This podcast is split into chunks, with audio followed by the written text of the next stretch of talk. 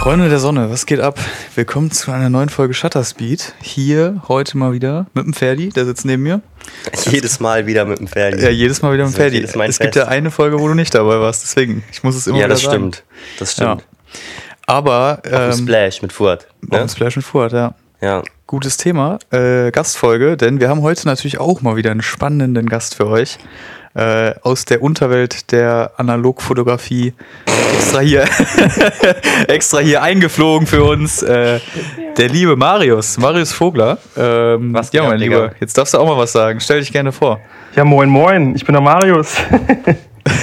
ja, schöne Grüße, Sehr aus, schön. schöne Grüße aus Berlin. Ich bin, ähm, ja, wie gesagt, Marius, ich bin 27 Jahre alt und ich bin begeisterter Analogfotograf. Ja. Sehr schön, Schön zu hören. Sehr schön, das hört sich da gut an. Hier unter Gleichgesinnten. Nein, aber äh, sehr, sehr geil. Wir hatten uns ja jetzt auch in Berlin tatsächlich das erste Mal in Real Life getroffen. Also ihr wir- beide, ich Ja, nicht. genau. Genau. Ferdi war ja leider nicht Wer die dabei. letzte Folge gehört hat, weiß, ich war nicht in Berlin. Genau, genau. Aber ähm, ja, nach vielem Hin- und Herschreiben, äh, also wir haben uns ja, erstmal muss man ja dazu sagen, wir haben uns über Philipp äh, kennengelernt, Philipp Kost, der ja auch schon bei uns zu Gast war. Und dann haben wir irgendwann, glaube ich, einfach angefangen zu schreiben und dann ist es auf WhatsApp äh, eskaliert mit gefühlten zehnminütigen Sprachnachrichten, wo wir einfach nur rumgenördet haben, aber es ist äh, immer wieder schön. Und ähm, ja, jetzt bist du hier zu Gast und wir quatschen mal ein bisschen über deine Fotografie, deine Projekte, deine Kameras, whatever, wo, wo auch immer die, dieses Gespräch dann hinführt. Und ähm, ich würde sagen, aber um erstmal reinzustarten, äh, die meisten Leute kennen es ja schon. Erstmal müssen wir sagen, was war unser letztes Foto, was wir gemacht haben? Vielleicht will, willst du direkt mal anfangen, Marius, wenn du dich daran erinnern kannst. Ja, also ich Ähm. habe, ich war tatsächlich auf einem kleinen Walk alleine gewesen vor zwei, vor zwei Tagen abends. War ziemlich scheiß Wetter gewesen. Ich hatte übelst Bock, ein paar Bilder zu shooten. Und ähm, ich wohne in Berlin, in Charlottenburg. Und da ist relativ in der Nähe dieses ICC. Das ist auch so eine, so eine bekannte Fotolocation. Und ich dachte mir, wenn es ein bisschen regnerisch ist, ein bisschen moody, da kann man da ein paar geile Shots machen mit Cinestill. Ähm, vor allem ist auch verrückt, da ist so eine ganz berühmte Unterführung, die ist so, sind so orangene Fliesen dran und da wurden auch schon, ich glaube, da wurde auch schon ein Avengers-Film gedreht. Ähm, Okay, krass. Und diese Unterführung, die soll tatsächlich bald geschlossen werden. Deswegen dacht- dachte ich mir halt so, äh, das nochmal ausnutzen, ne, dann nochmal hin. Hab da meine Safe. ähm, Mamiya 7 mit dem Panorama-Kit äh, mitgenommen, weil ich bin gerade momentan so ein bisschen auf dem Panorama-Film. Ähm, Ja. Hab natürlich den, den Cinestill 800T geladen und bin losgezogen mit Stativ und Fernauslöser und ähm, wollte ein paar Shots machen. Nur leider waren halt in dieser Unterführung, die ich shooten wollte, irgendwie 30 Skateboarder am Skaten. Also Ja, es hat dann hat nicht vor, also es wäre vielleicht auch ein cooles Motiv gewesen, aber ja mit Stativ und so, das passt dann halt nicht, ne? Und Ja, da bin ich Oder du musst so lange belichten, dass die wieder alle weg sind.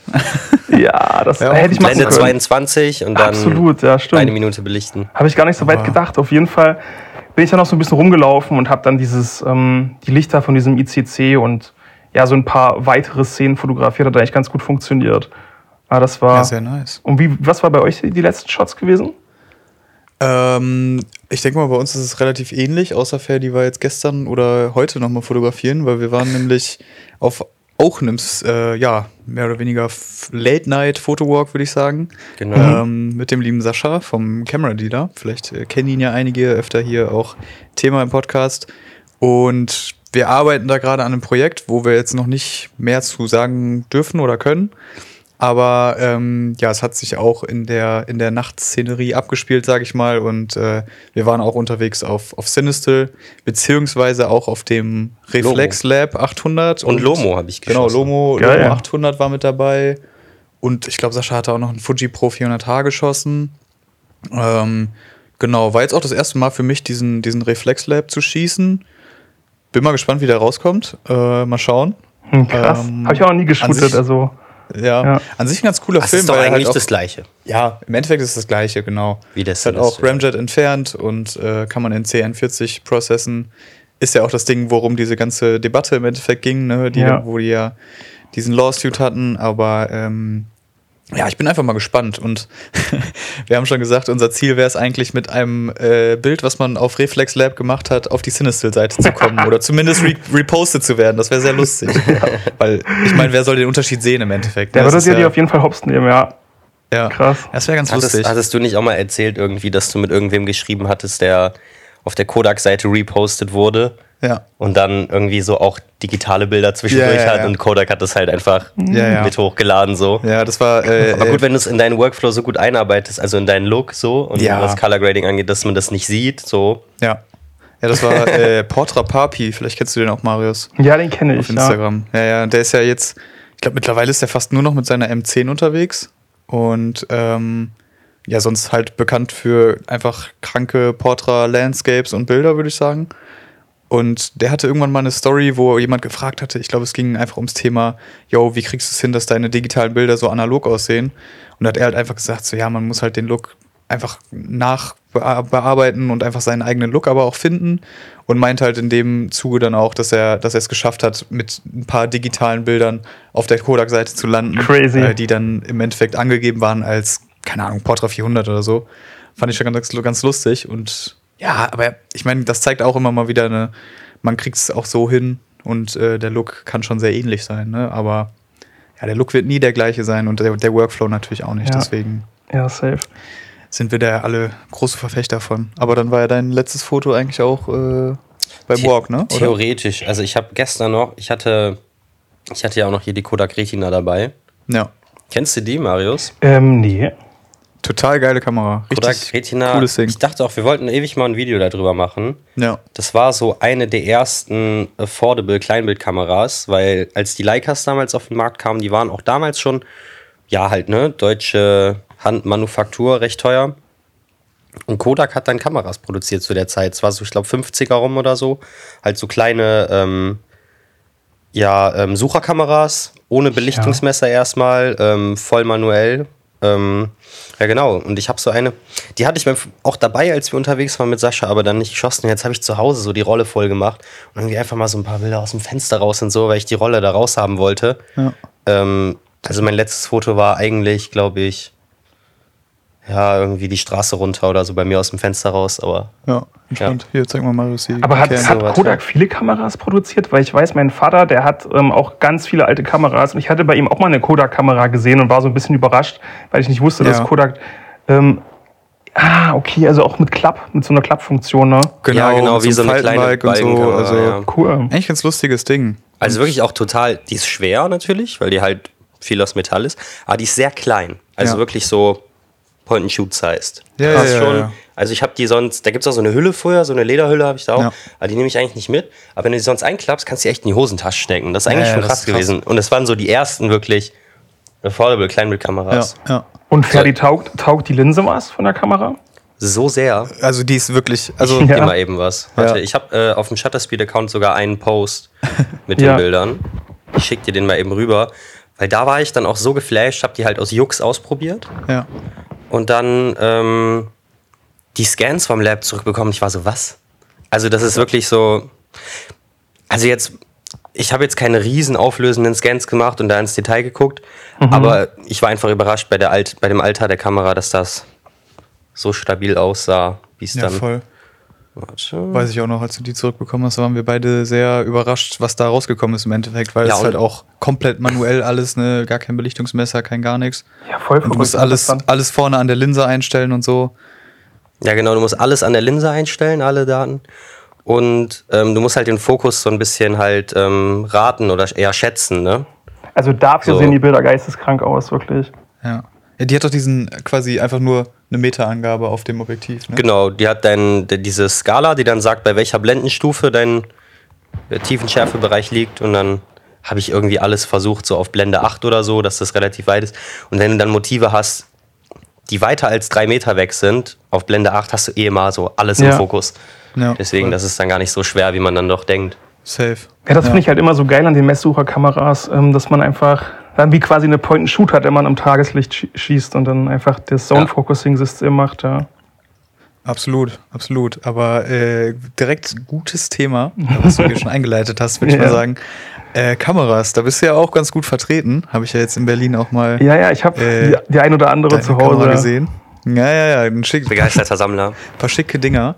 Ähm, erstmal, damit wir die Frage direkt klären, weil die war nämlich im letzten Podcast, kam die ja von Ferdi auch auf.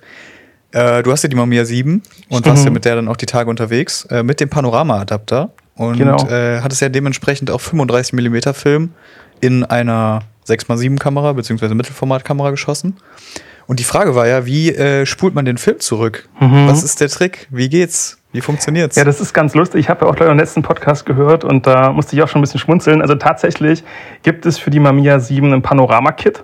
Ist relativ Ja. selten, aber kann man Ach, sich ein halt offizielles. Mamiya. Es gibt ein offizielles Mamiya Panorama-Kit, genau. Und die Kamera, die wurde auch darauf ausgelegt, auch 35 mm Film zu shooten. Also erstmal, das Ah, erste okay. Problem ist ja, 35 mm Film ist länger als ähm, ein 20er Film. Ne? Der ist ungefähr so lang Ja. wie zwei 20er Film.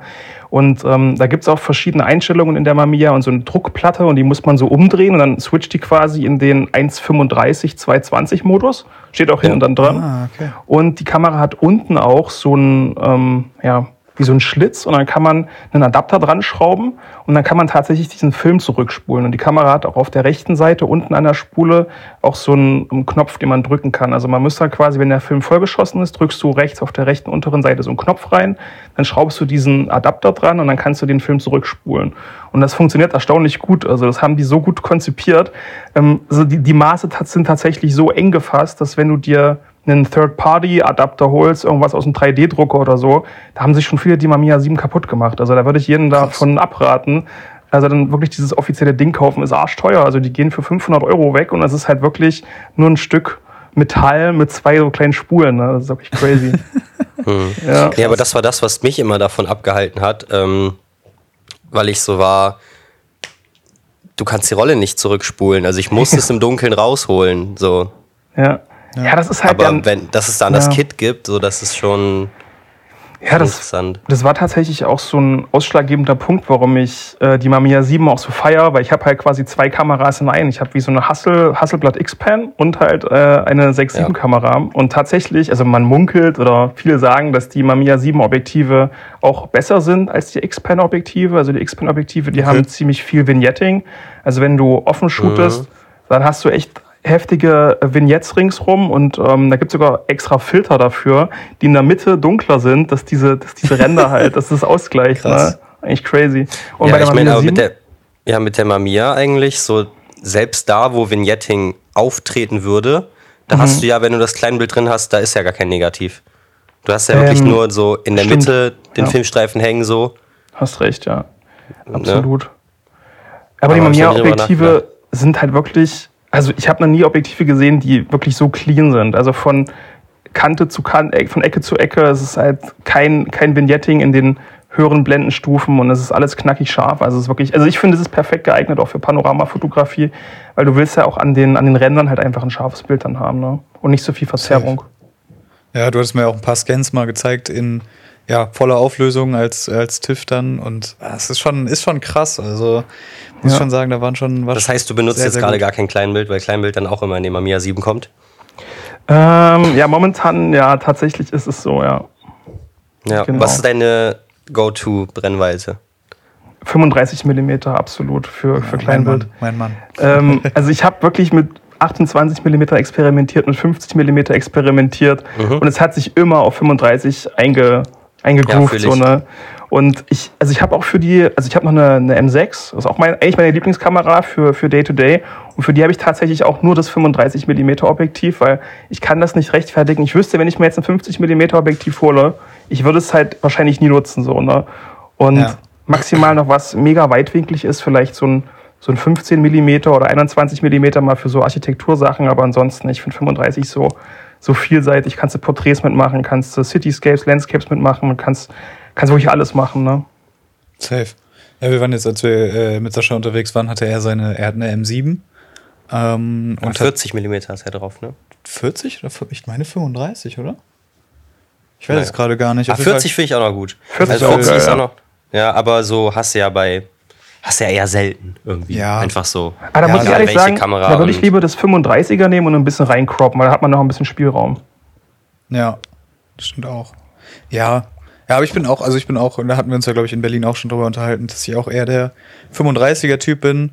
Ich glaube, ich weiß nicht, Ja. ob es ein Hot Take ist, aber ich glaube, die meisten fangen halt einfach an mit 50. Ja, natürlich, So. weil es halt einfach eine Normalbrennweite ist, so auf Genau. jeder SLR. So. Genau, und dann gehen, glaube ich, viele auf 28 und dann entweder bleibst Mhm. du auf 28 hängen oder sagst dann, du gehst nochmal diesen Schritt und holst dir einen 35er oder vielleicht einen 40er, 45er, sowas in die Richtung und dann findest du so irgendwann, glaube ich, deine Brennweite. Und das ist so, glaube ich, Ja. bei vielen oder bei vielen der gleiche Prozess im Endeffekt. Ne? Vor allem, Absolut. glaube ich, bei Digitalfotografen, so wie ich das immer mitbekommen habe. Ähm, aber ja, ist auf jeden Fall sehr interessant. Ich habe jetzt auch tatsächlich herausgefunden, dass es für meine Mamiya auch so ein Bag gibt. Ähm, aber direkt dann schon als Kleinbild-Bag. Also du hast ja, hast ja quasi abnehmbare Magazin Magazine. hinten dran. Genau. Ja, ja. Und da gibt es ein, ein 135-Bag und dazu gibt es dann auch einen Panorama-Adapter. Mhm. Und da bin ich jetzt gerade auch mal überlegen, ob ich mir das vielleicht mal zulege, weil ich hätte da auch schon Bock drauf, muss ich sagen. Und das kann man Ja, dann auch Hendrik. zurückspulen? Also das geht dann auch alles easy? Genau, genau, genau. Man muss, oder sonst wird es ja keinen Sinn machen, wenn Ja. es ein extra Magazin gibt, habe ich Ja, auch gesagt. genau. Ja, aber ich habe Ja. nur das Foto von Hendrik gesehen, als er deine auf dem Schoß hatte in Berlin und ich war auch so. Ja, Sieht schon, sieht schon geil aus. War schon sehr geil, definitiv. Ja, Ja, ist auch einfach eine wunderschöne Kamera, muss man schon sagen. So. Ja, Aber, absolut. ähm, was würdest du sagen, was, was favorisierst du? Eher die, die Mamiya 7 oder die M6? Ich meine, das ist ein komplett anderes Format, aber wenn du dich jetzt für eine entscheiden müsstest, Boah, was, ganz was würdest du sagen? Ich glaube, ich könnte mich tatsächlich nicht entscheiden, weil ich finde, die Kameras erg- ergänzen sich. Also sie sind basically die gleiche Kamera. Also du hast einen Rangefinder, wo du fokussierst. Die Brennweiten sind auch sehr ähnlich. Also das 65 mm Objektiv von der Mamiya ist ja ähnlich zum 35 mm Objektiv. Ja. Also eigentlich sind es vom, vom Workflow her fast die gleichen Kameras, aber ich finde, die ergänzen sich halt so schön. Also es ist wirklich die perfekte Ergänzung. Mit der Leica kannst du halt schnell mal auf der Street so ein paar Fotos machen und die ist halt auch ein bisschen kleiner. Also die ist halt wirklich in, in jeder Tasche drin halt. Ne? Und mit der Mamiya kann man Ja. so ein bisschen Intentional Shooting machen. Und ähm, ich habe mich immer wieder, dass ich dann den Tripod immer dann mit habe und ständig halt Ja. ähm, so ganz langsam ähm, shoote. Also es, ist, Ja, es sind halt wirklich zwei völlig verschiedene ähm, Bereiche und die ergänzen sich halt so gut. Also ich könnte jetzt nicht mich entscheiden. Ja, ja, verstehe ich, verstehe ich. Aber was ich halt Ich an glaube- den, oh, sorry, was ich an diesen Nee, Rangefinder-Kameras äh, so geil finde, ist halt, dass du, also ich fühle mich dann immer so connected irgendwie mit meiner Szene. Also ich, wenn ich jetzt eine Spiegelreflexkamera vor mir habe, dann fühle ich mich immer so, als ob ich so ein riesiges Ding halt vor der Nase habe, was mich irgendwie so abtrennt. Und Ja. ähm, bei den Rangefinder-Sachen, da habe ich ein Auge noch frei und die Kamera ist halt einfach nicht in meinem Gesicht drin. Ich habe irgendwie das Gefühl, dass ich so voll mit meinem, ähm, hört sich jetzt vielleicht bescheuert an, aber dass ich halt so voll Ja, mit meinem Motiv connecte. Ne? Ach, du bist, aber du bist dann jemand, weil ich habe das ausprobiert, aber bei mir hat das nicht so, ich bin da nicht so gut reingekommen. Du hast dann auch beide Augen offen, Genau. weil ich erwische Ja. mich dann, wie ich dann trotzdem immer so wie bei Spiegelreflex so dann nur, nur das eine Auge benutze. Ja, ist bei mir genauso. Ich kann das mit dem rechten auch leider nicht. Also irgendwie Ja. funktioniert das. Es gibt ja dieses Right Eye, Left Eye Dominant Zeug da, was, wo, was ja auch irgendwie so eine Leica-Diskussion ist, aber ich muss tatsächlich sagen, ich kann das mit dem rechten Auge nicht, deswegen, Also fokussiert ihr mit dem linken, linken Auge dann, oder? genau, ja. Ja, das ist das Problem wahrscheinlich. Also ich habe so und so, mein rechtes Auge ist halt so und so mein Fokussierauge auch bei SLRs so, ne? Und dann Ja. liegt es halt dann irgendwie nahe, das dann so zu machen, ja. Ja, safe. Ja, gut, ist natürlich praktisch, ne? Aber, ähm, ja, nee, bei mir funktioniert das leider nicht. Ich habe es oft genug ausprobiert überleg mit der. Contax. Doch, bei dir ist es aber auch, glaube ich, links, soweit ich weiß. Wenn ich mich richtig erinnere. Also nee, mit der, mit der Fuji auf keinen Fall, weil dann Nee, drücke ich nee. mir halt die Nase so in die Kamera. weißt du? Ja, ja, auch gut. Aber ich glaube, ich mache trotzdem oft dann doch nochmal so das, das linke Auge zu und gucke so nur durch den Sucher. Ja, das kann man, ich finde, wenn man jetzt fokussiert, sollte man das vielleicht auch so machen, dass man ein bisschen mehr Okay. Fokus drauf hat. Ja. Aber an sich, wenn du jetzt zum Beispiel tagsüber shootest, du hast deinen Fokus gestellt, du suchst gerade noch nach deiner Szene, die sich gerade vielleicht ergibt oder so, irgendwie kommt jemand ins Bild oder ein Auto kommt reingefahren, dann kannst du halt nochmal dein linkes Auge aufmachen und nochmal so ein bisschen absuchen die Szene und mal gucken, was noch so außerhalb des Frames passiert. Ne? Das finde ich immer ganz cool.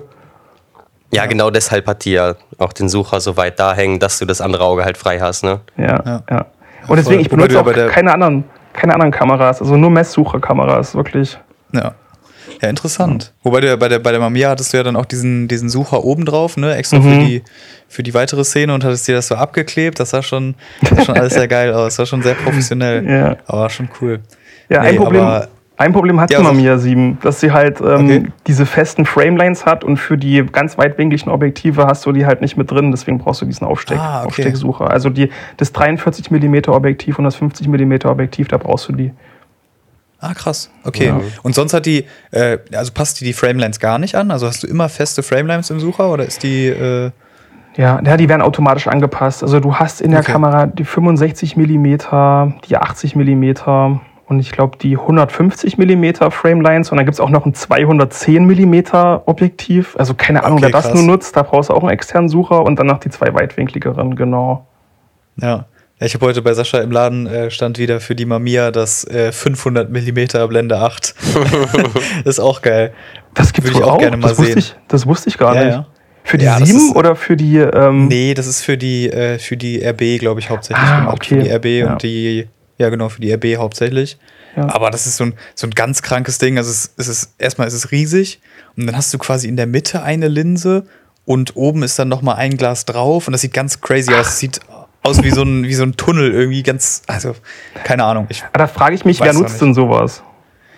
ja, damals wahrscheinlich irgendwelche Sportfotografen, Mhm. aber ich meine, schieß mal 500 mm Blende 8 aus der Hand. Könnte auch absolut. lustig werden, also weiß Ja. ich nicht. Und vor allem die RB ist ja sowieso schon so ein schweres Ding, wenn du dann noch 500 mm da drauf hast. Ja. Das glaube ich auch, da hast du auf jeden Fall dick Rückenschmerzen. Ey, die Aber- Kamera ist auf jeden Fall ein krasses Workout, wenn du mit der den ganzen Tag rumläufst. Safe, ja. Ja, ja, safe. Ja, ich habe das, hab das jetzt bei meiner auch schon gemerkt. Die ist ja auch, ja, die ist schon noch okay leicht, aber man merkt es halt schon nach einer Zeit. Ähm, so, ist halt schon nochmal was anderes, als wenn man jetzt einfach so eine, so eine SLR oder so eine Point-and-Shoot um hat. Ne? Das ist einfach Ja, ja. wirklich ein krasser Unterschied. ja und den aber, Faktor sollte man nicht unterschätzen. Ja, safe, safe, safe, safe. Mittelformatkamera trägst halt einfach nicht um den Hals. Die muss halt immer um die Schulter tragen. Ja, Ja. wobei ich finde, man kann deine sehr gut tragen, ne? Also das ist natürlich Nee. auch immer. Echt? Ich mache das zwar manchmal, weil ich einfach Sorge habe, dass ich da irgendwo hängen bleibe, wenn ich die über der Schulter habe. Ja, okay. Aber eigentlich ist Sehe mir ich das auch schon zu schwer. Ja. Also auf Dauer. So. Und Ferdi, ich habe gehört, du hast jetzt ja auch eine neue eine Fuji, ne? Was hast du da für eine? Die, die ist tatsächlich nicht so wirklich neu, oder? Ja, halbes Jahr, ne? So ungefähr. Ach so, ja, ein halbes. Ja. Ja, ich glaube, wir haben auch letztes Mal drüber geredet, das fühlt sich länger an, als es ist. Ähm, das ist eine Fuji GA645, also die einzige Mittelformat Point-and-Shoot. Ja. Vollautomatisch, Autofokus, ähm, Rangefinder, beziehungsweise halt kein Rangefinder, sondern eine Suchekamera und die hat dann im Sucher eine digitale Anzeige einmal für die Belichtung und dann hast du auch noch, wo der Autofokus sitzt, steht Ja. dann in Metern da. Also du hast nicht wirklich einen Rangefinder-Patch, wo du es siehst, sondern halt nur die Angabe, was die Kamera denkt, wo der Fokus sitzen sollte. Ähm, ja, Mann. ist wahrscheinlich hochkant, ne? Wenn du durchschaust. Ja, genau. Ja, das finde ich krass Ich irgendwie. mach, also ich mach ungewohnt. deswegen auch fast nur Hochkantbilder. ja. Das Das ist ist so. auch super verwirrend. Als ich so, also ich komme da auch immer noch nicht drauf klar, weil ich, ich habe das Ding jetzt auch nicht jeden Tag in der Hand. Und wenn man dann so durchguckt, vergisst man das oft irgendwie. Also ich meine, klar, du siehst es natürlich im Sucher, aber wenn man es jetzt irgendwie nicht so im Kopf hat, dann machst du einfach das Bild und denkst du hinterher, ah ja, warte mal, das war ja hochkant. Äh, okay, krass. ja. Also Man denkt dann wahrscheinlich ganz anders auch, ne? Voll, voll.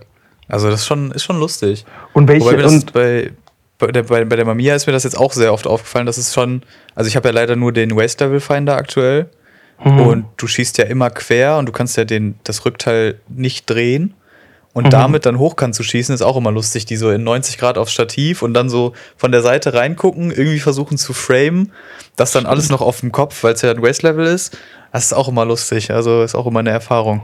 ja, krass, das wusste ich gar nicht, dass die keinen ähm, ja, Rotating Back hat, wie die RB-Modelle halt, ne? Das wusste ich auch nicht, bis Leider nicht. die hatte. Leider nicht. Krass. Aber ähm, bisher komme ich damit gut klar und ich bin halt immer noch am überlegen, ob ich mir vielleicht irgendwann mal diesen Prism Finder hole. Dann hätte ich halt auch ein Belichtungsmesser, haben wir gerade auch schon drüber geredet. Ja, genau. Wäre schon eigentlich ganz cool, so wenn man einfach, ja, mal einfach die Kamera dabei hat und so rumläuft. Wäre es schon praktisch, nicht die ganze Zeit immer mit dem Handy oder mit dem Belichtungsmesser Safe, ja. nachzumessen und so. Aber keine Ahnung, andererseits denke ich mir auch so, ist jetzt nicht unbedingt die Kamera, die ich einfach so mit auf den Spaziergang nehme, vielleicht. Äh, Sondern halt eher die Kamera, die ich auf dem Tripod Digga, mit Hendrik, du bist rausnehme. auf Snapchat? Sorry. Wieso hab ich dich nicht auf Snapchat? Wichtige Infos hier. Oh Mann. Nee, Nee, aber ey, ich gehe gerade nochmal durch die Galerie, ne? Also wenn das Motiv jetzt nicht danach schreit, dann mache ich immer ein Hochkantbild mit der. Es fühlt sich auch nicht so geil an, die so. Dann habe ich die so in einer Hand, so. ja. Weißt du, wenn ich das Glaub quer ich machen will, das ist auch nicht optimal. Was hast du eigentlich hast für, du für eine Brennweite drauf? Also das ist ja äh, nicht austauschbar, die ist fest Ja. verbaut. Und das sind 60 Millimeter. Müssten ist nicht- so. Das ist nicht die W-Variante, ne? Das gibt dann noch die mit, mit White Genau. irgendwie, mit, das ist Die dann wahrscheinlich 45. 45. Ja. Genau. Also müssten auch so äquivalent zu, ich habe es nie genau ausgemessen, ich glaube es sind so 37, 38 Millimeter runtergerechnet aufs Kleinbild. So. ja. Also halt echt auch perfekt so für mich eigentlich. Von der Brennweite her echt Traum. Und das Objektiv ist so, so unglaublich super scharf. Also Ja. Fuji-Objektive generell. Gerade wenn man da so ein bisschen mal auch sich informiert in Richtung hier Large Format, so, ne? äh, Die, ähm, wie heißt es überhaupt auf Deutsch immer? Ich suche da Groß- immer nach dem Begriff. Großformat, Großformat, Planfilm, halt auch immer. Planfilm. Sind Fuji-Objektive auch so mit, mit die besten, die du bekommen kannst. Ähm, aber ich bin jetzt sehr angetan gewesen von Henriks Mamiya auch mal was manuell zu machen, weil du kannst die manuell benutzen, aber macht nicht so wirklich Spaß. Glaube also ich. Ja. Ich benutze die dann wirklich halt Point and Shoot, ne, auf Programmautomatik stellen mit dem Autofokus und einfach schießen. Dafür ist sie halt auch gemacht, ne? Ja, genau. Ja. Ja. das ist halt auch das Ding. Ich bin dieses Jahr leider nicht dazu gekommen, wirklich zu reisen. Und ich dachte halt auch, die ist halt perfekt zum Reisen. Ne? Ansonsten hast du immer alle Leute, die andere Mittelformatkameras haben, wissen, wie das ist. So eine Mamiya äh, 6.7 oder sogar Pentax oder so, die nimmst du halt nicht mal eben mit. Ja. Und ich, so gerade meine Winterjacke so mit größeren Taschen, da Ja. kann die in die Jackentasche stecken, die Kamera. Ja, das Aber so das habe ich leider noch nicht wirklich ausgenutzt, so dass die so portabel ist. Weil ich dann manchmal, wenn ich unterwegs bin, doch bin so, boah, schon trotzdem noch eine große Kamera. Auch wenn sie verhältnismäßig für das, was sie ist, klein ist, ist es halt trotzdem noch eine große Kamera. Das stimmt, Ja, ja. stimmt. Wobei die vom, vom, von der Größe her schon ähnlich ist wie die Mamiya 7, würde ich sagen. Also die Mamiya 7 ist, glaube ich, halt- nochmal. ja, die ist halt auch groß. Genau. Und länger durchs fährt Objektiv. halt die Linse nochmal rein und so. Ja. Ne? Du hast halt, die ist nochmal ein bisschen praktischer, aber so generell geht die Mamiya 7 ja schon in eine ähnliche Richtung, sag ich mal. Ne?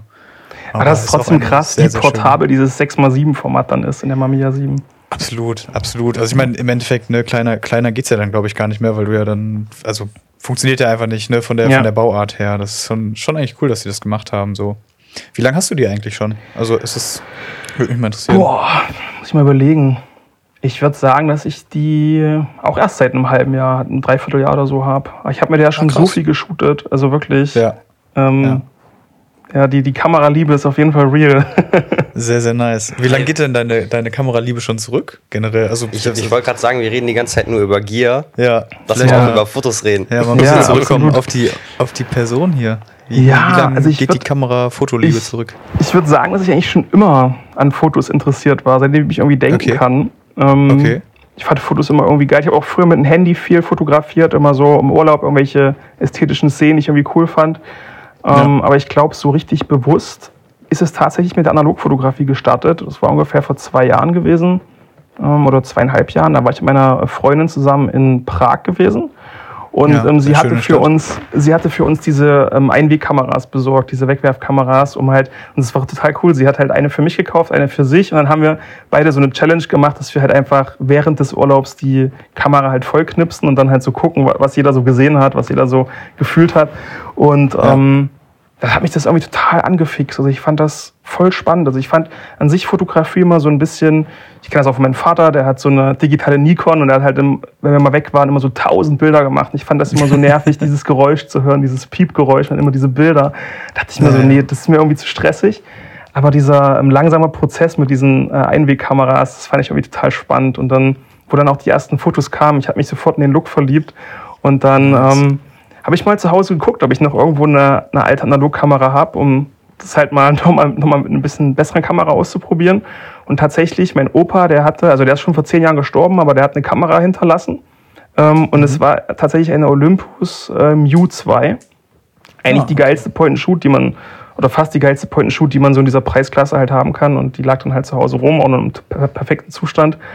Und dann habe ich einfach mal mir Filme geholt und habe immer so von meinen Freunden irgendwelche Partybilder gemacht und wir haben die immer ausgedruckt und habe die dann immer so rumgereicht. Und irgendwie hat sich das auch voll cool angefühlt, einfach mal so echte Bilder in der Hand zu haben mit den geilen Analogfarben, was man ja auch erstmal nicht so gewohnt war. Ne? Und dann Safe. ging das relativ schnell an. Dann habe ich mir eine, eine Canon A1 äh, geholt. Oder? Ja, ne? Das ist, da gibt es ja die AE1 und die A1. Ich hatte diese schwarze, diese A1 habe ich mir geholt äh, Ja. mit dem 50 mm Objektiv. Und ähm, da fing das halt so an. Und dann ist mir die dann irgendwann mal kaputt gegangen. Das war auf dem Cinestill Walk in 2021, glaube ich. Oder 2022. Das war hier in Berlin gewesen. Ich glaube, der war 22, oder? Es gab, ich, 22. zwei sogar, ne? Oder? Nicht gab's? mehrere? Okay, Ich okay. meine, es gab mehrere. Also ich glaube, ich war, das war der 22 gewesen. Und ähm, Ja, da habe ich halt die Canon A1 mitgehabt und die ist mir halt auf dem Walk kaputt gegangen. Das war richtig, das war richtig Boah, blöd. das ist schon ärgerlich, ne? Mit Das- Film drin dann und Ähm, allem? ja, oder? mit Sinistil drin, genau. Ist der Ah. Auslöser kaputt gegangen. Und ähm, dann habe ich halt mich mit den Leuten unterhalten und die hatten halt alle so Leicas umhängen gehabt. Ne? Und ich wusste damals auch nicht, was, was da so geil dran sein soll. Dann habe ich mal durch so eine M6 durchgeguckt und dachte ich mir so, boah, fuck, die musste, sowas brauchst Ja, du unbedingt. Ne? Natürlich habe ich dann erstmal geguckt, dann dachte ich mir so, nee, sowas brauchst du auf keinen Fall, weil es war halt so teuer. Ne? Also Ja. erstmal ähm, schockiert, wie teuer diese alten Kameras so sind. Und dann hatte ich dann halt meine Canon noch so ein bisschen weiter gehabt und dann ist sie halt nochmal kaputt gegangen. Ich habe sie eingeschickt und dann ist sie nochmal kaputt gegangen. Dann dachte ich mir so, scheiß drauf, jetzt holst du dir, jetzt holst du dir den Grail, die M6 Ja. und seitdem auch nie wieder zurückgeschaut. Also wirklich Hammerkamera und ich habe mich auch sehr intensiv damit auseinandergesetzt. Also wirklich, ich bin so ein kleiner Nerd irgendwie. Ja, voll. Das habe ich ja bei unseren, unseren Sprachnachrichten auch immer schon gemerkt. Ja. Also da, da haben wir immer gut rumgenördet. Ja, Aber absolut. ja, M6 äh, kann ich auch nur bestätigen. Also sehr, sehr traumhafte Kamera vom, vom Workflow her und allem. Ich habe auch heute noch ein Reel gesehen, generell zu Leica war das, glaube ich. Ähm, wo einer halt so ein bisschen die, die Hater adressiert hat, die quasi immer sagen, ey, die Leicas sind einfach so extrem teuer und es macht gar keinen Sinn und eigentlich sind die voll schlecht und was weiß ich, was die Leute alle sagen. Aber er war auch so, guck mal einmal durch eine Leica durch, hab mal einen Tag irgendeine manuelle Leica M, ne? Die, Mhm. egal ob digital oder analog, und lauf einfach mal einen Tag damit rum, wenn du dich generell für Fotografie interessierst. Ne? Ich meine jetzt für irgendeinen Laien, der wird da wahrscheinlich jetzt nicht unbedingt sagen, dass es, der wird wahrscheinlich sowieso sagen, es ist voll scheiße wegen dem Fokussystem und Ja. wird gar nicht klarkommen. Aber generell, wenn man sich dafür interessiert, glaube ich, sollte man das schon mal einfach einen Tag testen. Und ähm, ja, also man, ich glaube, man verliebt sich einfach. Und genauso ging es mir ja mit der, mit der M240 jetzt auch. So, also ich war. Ey, dann bin ich froh, dass ich noch keine in der, also so richtig geschossen habe. ja. Weil sonst passiert mir das auch. Ich, Ja, ja, ja. Ich, Also ich Ferdi, wenn du, mal, wenn du mal in Berlin bist, kannst du dir gerne mal meine ausleihen. Dann boah, bitte nicht. ganz schnell hooked. Wobei ich glaube, für Ferdi ist eigentlich die Mamiya 7 eher interessanter, oder? Hast du ja schon mal, auch schon mal gedacht, ne? ja, ich denke auch, wenn ich so viel Geld in die Hand nehme, dann Mittelformat. Ja. Ja, kannst du ja auch also- gern, kannst du auch gerne mal reinziehen. Ja, Mann. Ja, müssen wir auf jeden Fall nochmal nach Berlin kommen, generell auch. Ich meine, ich war viel zu, viel zu kurz da. Ich meine, auch wenn wir in der Zeit viel geschafft haben, aber wir waren definitiv zu kurz da und ich würde gerne nochmal ein bisschen mehr einfach von Berlin sehen, fotografieren und alles ja, mitnehmen, was irgendwie geht. Ja, also ihr seid herzlich eingeladen. Ne? Einfach nur Bescheid geben und dann machen wir das.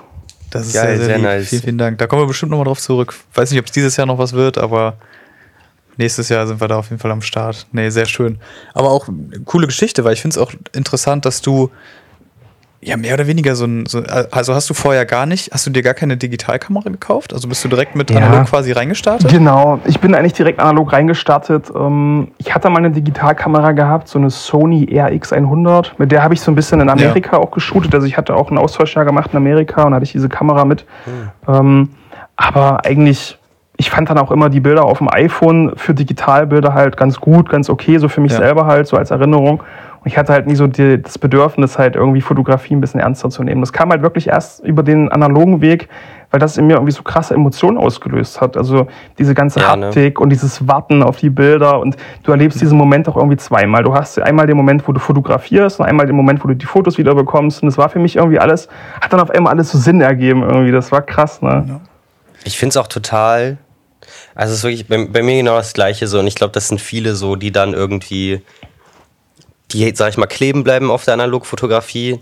Das sind dann die, die sich so beim ersten Kontakt damit so meistens so richtig drin rein verliebt haben, weißt du? Ja, Und ja ähm, ich finde es auch gerade was, weil wo du gesagt hattest, yo, so hier Bilder von Freunden machen und so am Anfang. Ich fand das auch so toll, einfach nicht immer in dieser Situation zu stehen. Zeig mal, mach mal noch eins. Sondern Ja. so, nee, ich habe jetzt eins gemacht und fertig, weißt Ja, du? So, es ist halt so. Ja, ja, ja. Ja gut, da kommst du natürlich auch immer in den Konflikt, wenn jemand sagt, mach mal ein Bild, ne? dann bist du auch immer so, ja, hm, ja, aber gut, auf so Partys nimmst du ja meistens jetzt auch keinen, keine Ahnung, Portrait 800 mit. Aber ähm, dafür ist es ja im Endeffekt auch da, einfach ein paar Bilder zu machen, ne? Aber ich find- Was denn Ich finde halt, ich finde halt auch die, die Wertschätzung so krass bei den analogen Fotos. Ja. Ne? Man weiß halt so, was man gemacht hat und man hat auch dafür so ein bisschen, hat auch gelitten. Ne? Man hat länger gewartet, man hat dafür mehr Geld ausgegeben und dann haben die Fotos einfach einen höheren Wert für Voll. einen. Total, und das feiere ich irgendwie total. Ey, bestes Beispiel, deine, deine Memo, die, die du mir noch am, ich weiß jetzt gar nicht, wann es war, ich glaube, es war Samstagabend geschickt hast, wo, wo, du, wo du noch gesagt hast, ey, ich könnte jetzt, ich könnte irgendwo feiern sein, ich könnte irgendwo mit, einfach mit Freunden unterwegs sein, aber ich sitze hier gerade um, keine Ahnung, was war es, halb eins, ein Uhr nachts und Ja. scanne einfach meine Bilder. So, so wie viel Liebe muss man diesem Medium geben, dass man das dafür einfach so viel Zeit opfert. Aber Ja. es ist einfach eine Leidenschaft, so kann man nicht anders sagen. Und es macht einfach ultra Bock. Und dann Absolut. hinterher die Ergebnisse zu sehen, ist einfach immer wieder schön so. Und ich finde es auch geil, dass es so viele Leute abholt, weißt du? Und dass es so eine geile Ja. Community gibt. Absolut, absolut, definitiv. Als ich gerade aber eingeworfen habe, weil Ja. du meintest, man nimmt kein Portra 800 auf eine Party mit, weil ich habe bei Marius recht oft Portra 800 gelesen. ähm, ist es dein Favorite Filmstock? Sagst du? Boah, also ich tue mich immer sehr schwer mit Favorite Filmstock, weil im Endeffekt kommt es immer so ein bisschen auf die Situation drauf an. Ähm, aber ich würde schon sagen, dass ich die Portra-Reihe sehr gut finde. Also auf der Mamiya zum Beispiel shoote ich eigentlich nur Portra, weil ich finde, der Film ist halt super predictable. Du weißt halt, was du für ein Resultat bekommst und ähm, der Film ist, der vergibt dir sehr. Also das heißt, du kannst Sehr, ja. auch mal aus den Schatten was rausholen und so, wenn du mal ein bisschen Scheiße belichtet hast oder so, ne? Also da würde ich schon sagen, dass es so mein Go-To-Film ist. Aber ich mag halt auch total die Cinestill-Stocks. Finde ich total geil. Und an sich Ja. mache auch gerne Schwarz-Weiß-Fotografie. Also ich will mich da jetzt eigentlich nicht so einschränken und sagen, so das ist. Also ich finde, es kommt immer voll auf die Situation drauf an. Und manchmal habe ich auch Phasen, da shoote ich ein Vierteljahr irgendwie voll viel Cinestill 400D, fühlt das total. Und dann wieder ein Vierteljahr fast nur Schwarz-Weiß. Also es kommt echt so drauf an, ne? Ja. Ja, du hast mir auch die Bilder vom, vom 50D noch geschickt, wo Ja. ich ja persönlich jetzt noch gar keine Erfahrung gemacht habe und wo ich ja immer so ein bisschen abgeneigt gegenüber war, weil ich, ich glaube im Endeffekt, ich habe damals ein, ein Video von, von Willem Verbeek, glaube ich, gesehen, wo er den getestet hat, als der damals rausgekommen war. Ähm, und irgendwie fand ich, die Bilder haben mir überhaupt nicht gefallen, weil die waren so, hatten irgendwie so ganz komische Farben und ich war so, nee, und dann noch nur 50er ISO, so, was soll ich damit? Schwierig, Ähm, ja. Aber ich muss sagen, als du mir jetzt deine Bilder geschickt hattest, ich kann sie Ferdi auch mal vielleicht kurz zeigen, ähm, war ich echt sehr, sehr angetan davon. Also ich meine, klar, 50er ISO ist natürlich immer noch, also muss schon Licht haben, so, ne? Aber Ja. eigentlich ist das schon, also von den Farben her fand ich den schon sehr, sehr, sehr, sehr geil. Und, Ich habe äh, probiert den auf jeden. Fall mal aus. Ich finde, es hängt auch immer so voll vom Scanning einfach ab. Ne? Also du Wie kannst, hast denn du die gescannt? ich habe die selber gescannt mit meinem ähm, DSLR-Scanning-Setup und äh, Negative Lab Pro. Also die Conversions sind alle mit Negative Lab Pro gemacht und ähm, habe da an denen gar nicht viel verändert. Also die waren eigentlich fast ja direkt aus dem Scan so gewesen. Ja. Aber Ja, besser echt besser schön. geht's ja eigentlich, eigentlich nicht, ne? Echt schön. Wenn sie dann direkt fertig sind, ist doch richtig Und was gut. ich halt so krass finde an dem 50D, der ist halt wirklich so feinkörnig. Wenn du ein scharfes Objektiv hast und das richtig gut scannst, dann könnte man fast denken, dass es Mittelformatbilder sind. okay, krass. Noch, noch Ach, das ist extremer kein als beim- Mittelformat gerade. Nein, das Nee, ist kein das ist Mittelformat. Kleinbild, nee. ne? Okay, okay. Ja, aber es, findest du, es ist noch viel extremer als bei dem, weil ich finde, bei dem Portra 160 finde ich es auch schon immer sehr Ja, total. extrem. Würdest du sagen, es ist nochmal, also noch mal ein wirklich krasser Unterschied? Ja, So ich würde schon sagen. ich finde äh, die Portras, also ich finde bei den Portras ist es total geil, wenn du die gut belichtest und meinetwegen auch 1 über belichtest, dann ist es wirklich Ja. fein, das Korn. Aber sobald du mal ein Portra ein bisschen schlechter belichtest, siehst du halt direkt das Korn, wie das in den Schatten so reincreept. ne? ja, ja. Ähm, Und ich würde sagen, der 50, die ist schon immer feiner, ja. Ah, okay. Interessant. Krass.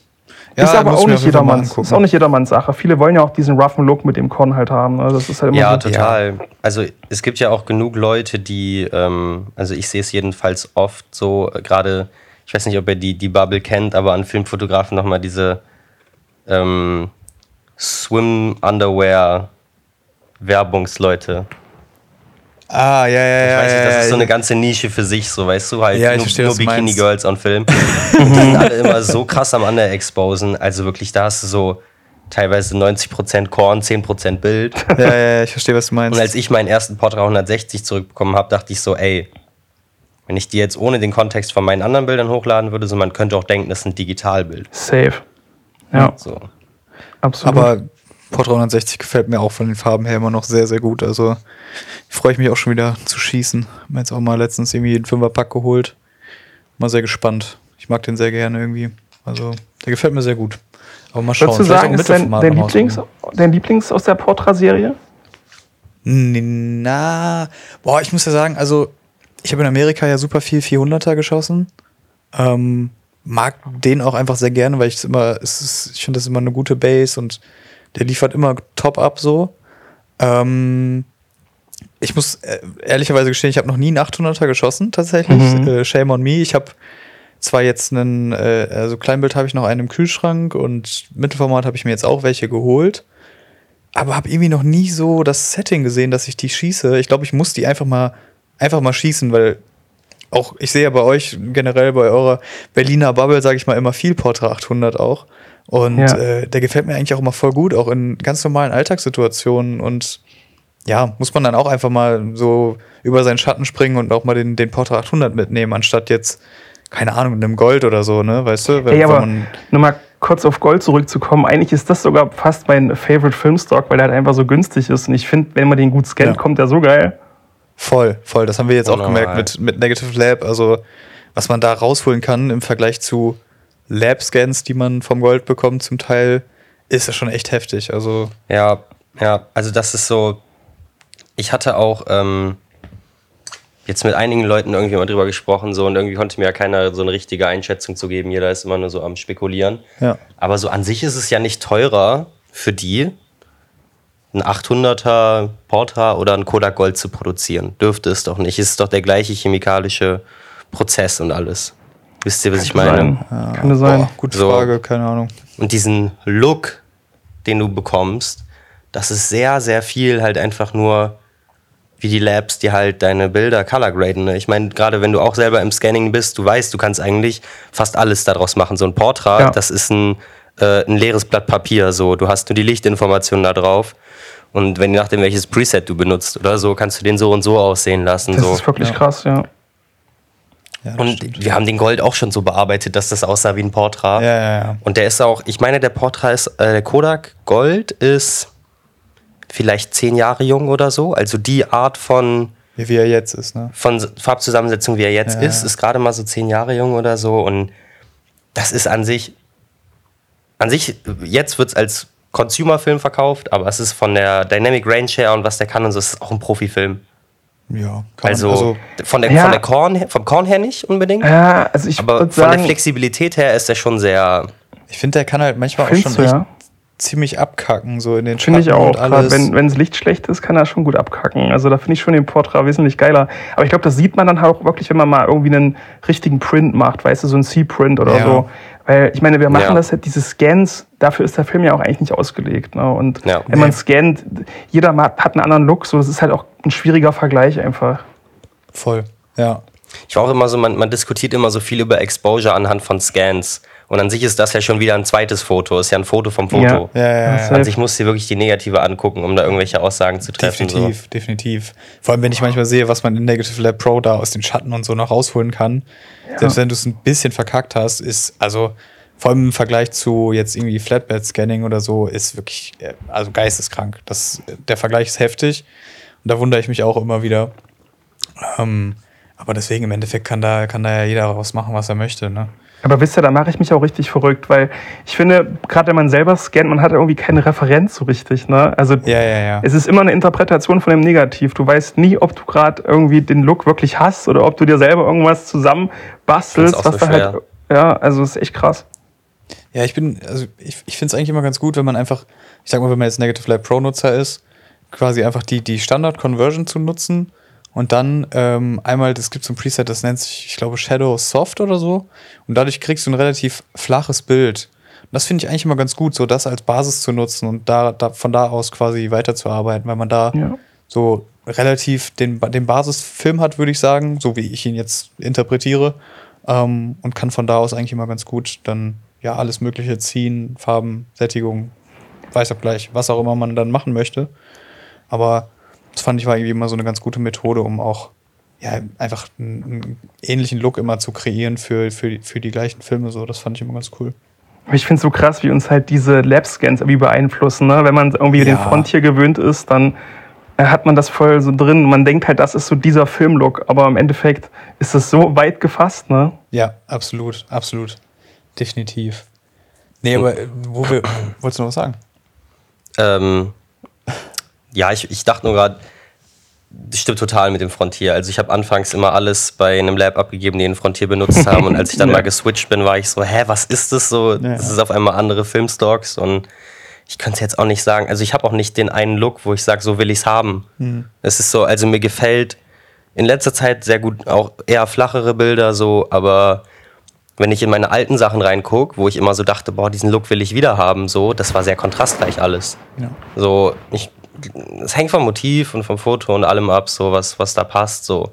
Ich verstehe auch, dass man da natürlich irgendwie auch eine Linie für sich finden will, ne?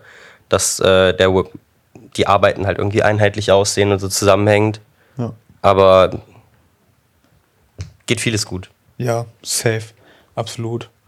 Ähm, wo wir vorhin beim Thema Prints waren, ich habe ja gesehen, du warst ja letztens, oder hattest du mir ja auch erzählt, du warst ja auch mal äh, selber printen, ne? Im Vergleich Genau. zu uns steht bei uns ja immer noch, würde ich sagen, sehr weit oben auf der Bucketlist, mal, mal eigene Darkroom-Prints zu machen, aber du, du hast es ja schon hinter dir. Willst du da, da vielleicht mal ein bisschen was erzählen? Klar, kannst du, gerne. Kannst du dazu irgendwas erzählen? Würde mich mal interessieren. Es ist auf jeden Fall super spannend, das Thema, weil ich finde, das Medium wird halt so krass auf, dieser, auf den digitalen Plattformen geteilt und äh, alles digitalisiert, dass man eigentlich gar nicht mehr dieses Handwerk dahinter kennt. Ne? Und Ja, ähm, ich glaube, ich würde sagen, also Farbprints zu machen ist schon eine schwierigere Kiste, aber so Schwarz-Weiß-Prints würde ich sagen, kann man auf jeden Fall an einem Tag lernen, wie das funktioniert. Und Okay, ähm, ich habe da einen Kumpel, Bekannten, Mentor aus Leipzig, der, der gute Roman von der Analog Art Photography äh, Gallery. Und der ist wirklich, also der ist ein krasser Typ. Also der hat auch für die Vogue und Harper's Bazaar und so fotografiert. Also er ist Modefotograf. Und der ist halt auch so voll auf diesen Prints hängen geblieben, weil der hat in seiner Galerie wirklich nur Analog-Prints. Ähm, Schwarz-Weiß, also alles schwarz-weiß und alles analog geprintet. Und der hat da voll die Wissenschaft draus gemacht. Also fängt es ja schon an, was hast du für ein Papier? Ne? Da gibt es so PE-Papier und Baritpapier. Dieses Baritpapier, das muss dann noch gepresst werden. Dann gibt es da so verschiedene Finishes, also ob es glänzt oder ob es matt ist und so. Und dann hast du halt dein, ja, so, so einen Vergrößerungsapparat und dann packst du halt deine Negative rein und dann ja, bist du halt in der Dunkelkammer drin und belichtest deine, ähm, deine Fotopapiere. Und je nachdem, wie lang du halt belichtest, wird es halt kontrastreicher. Und dann gibt es auch noch solche, das nennt sich Gradiationsfilter.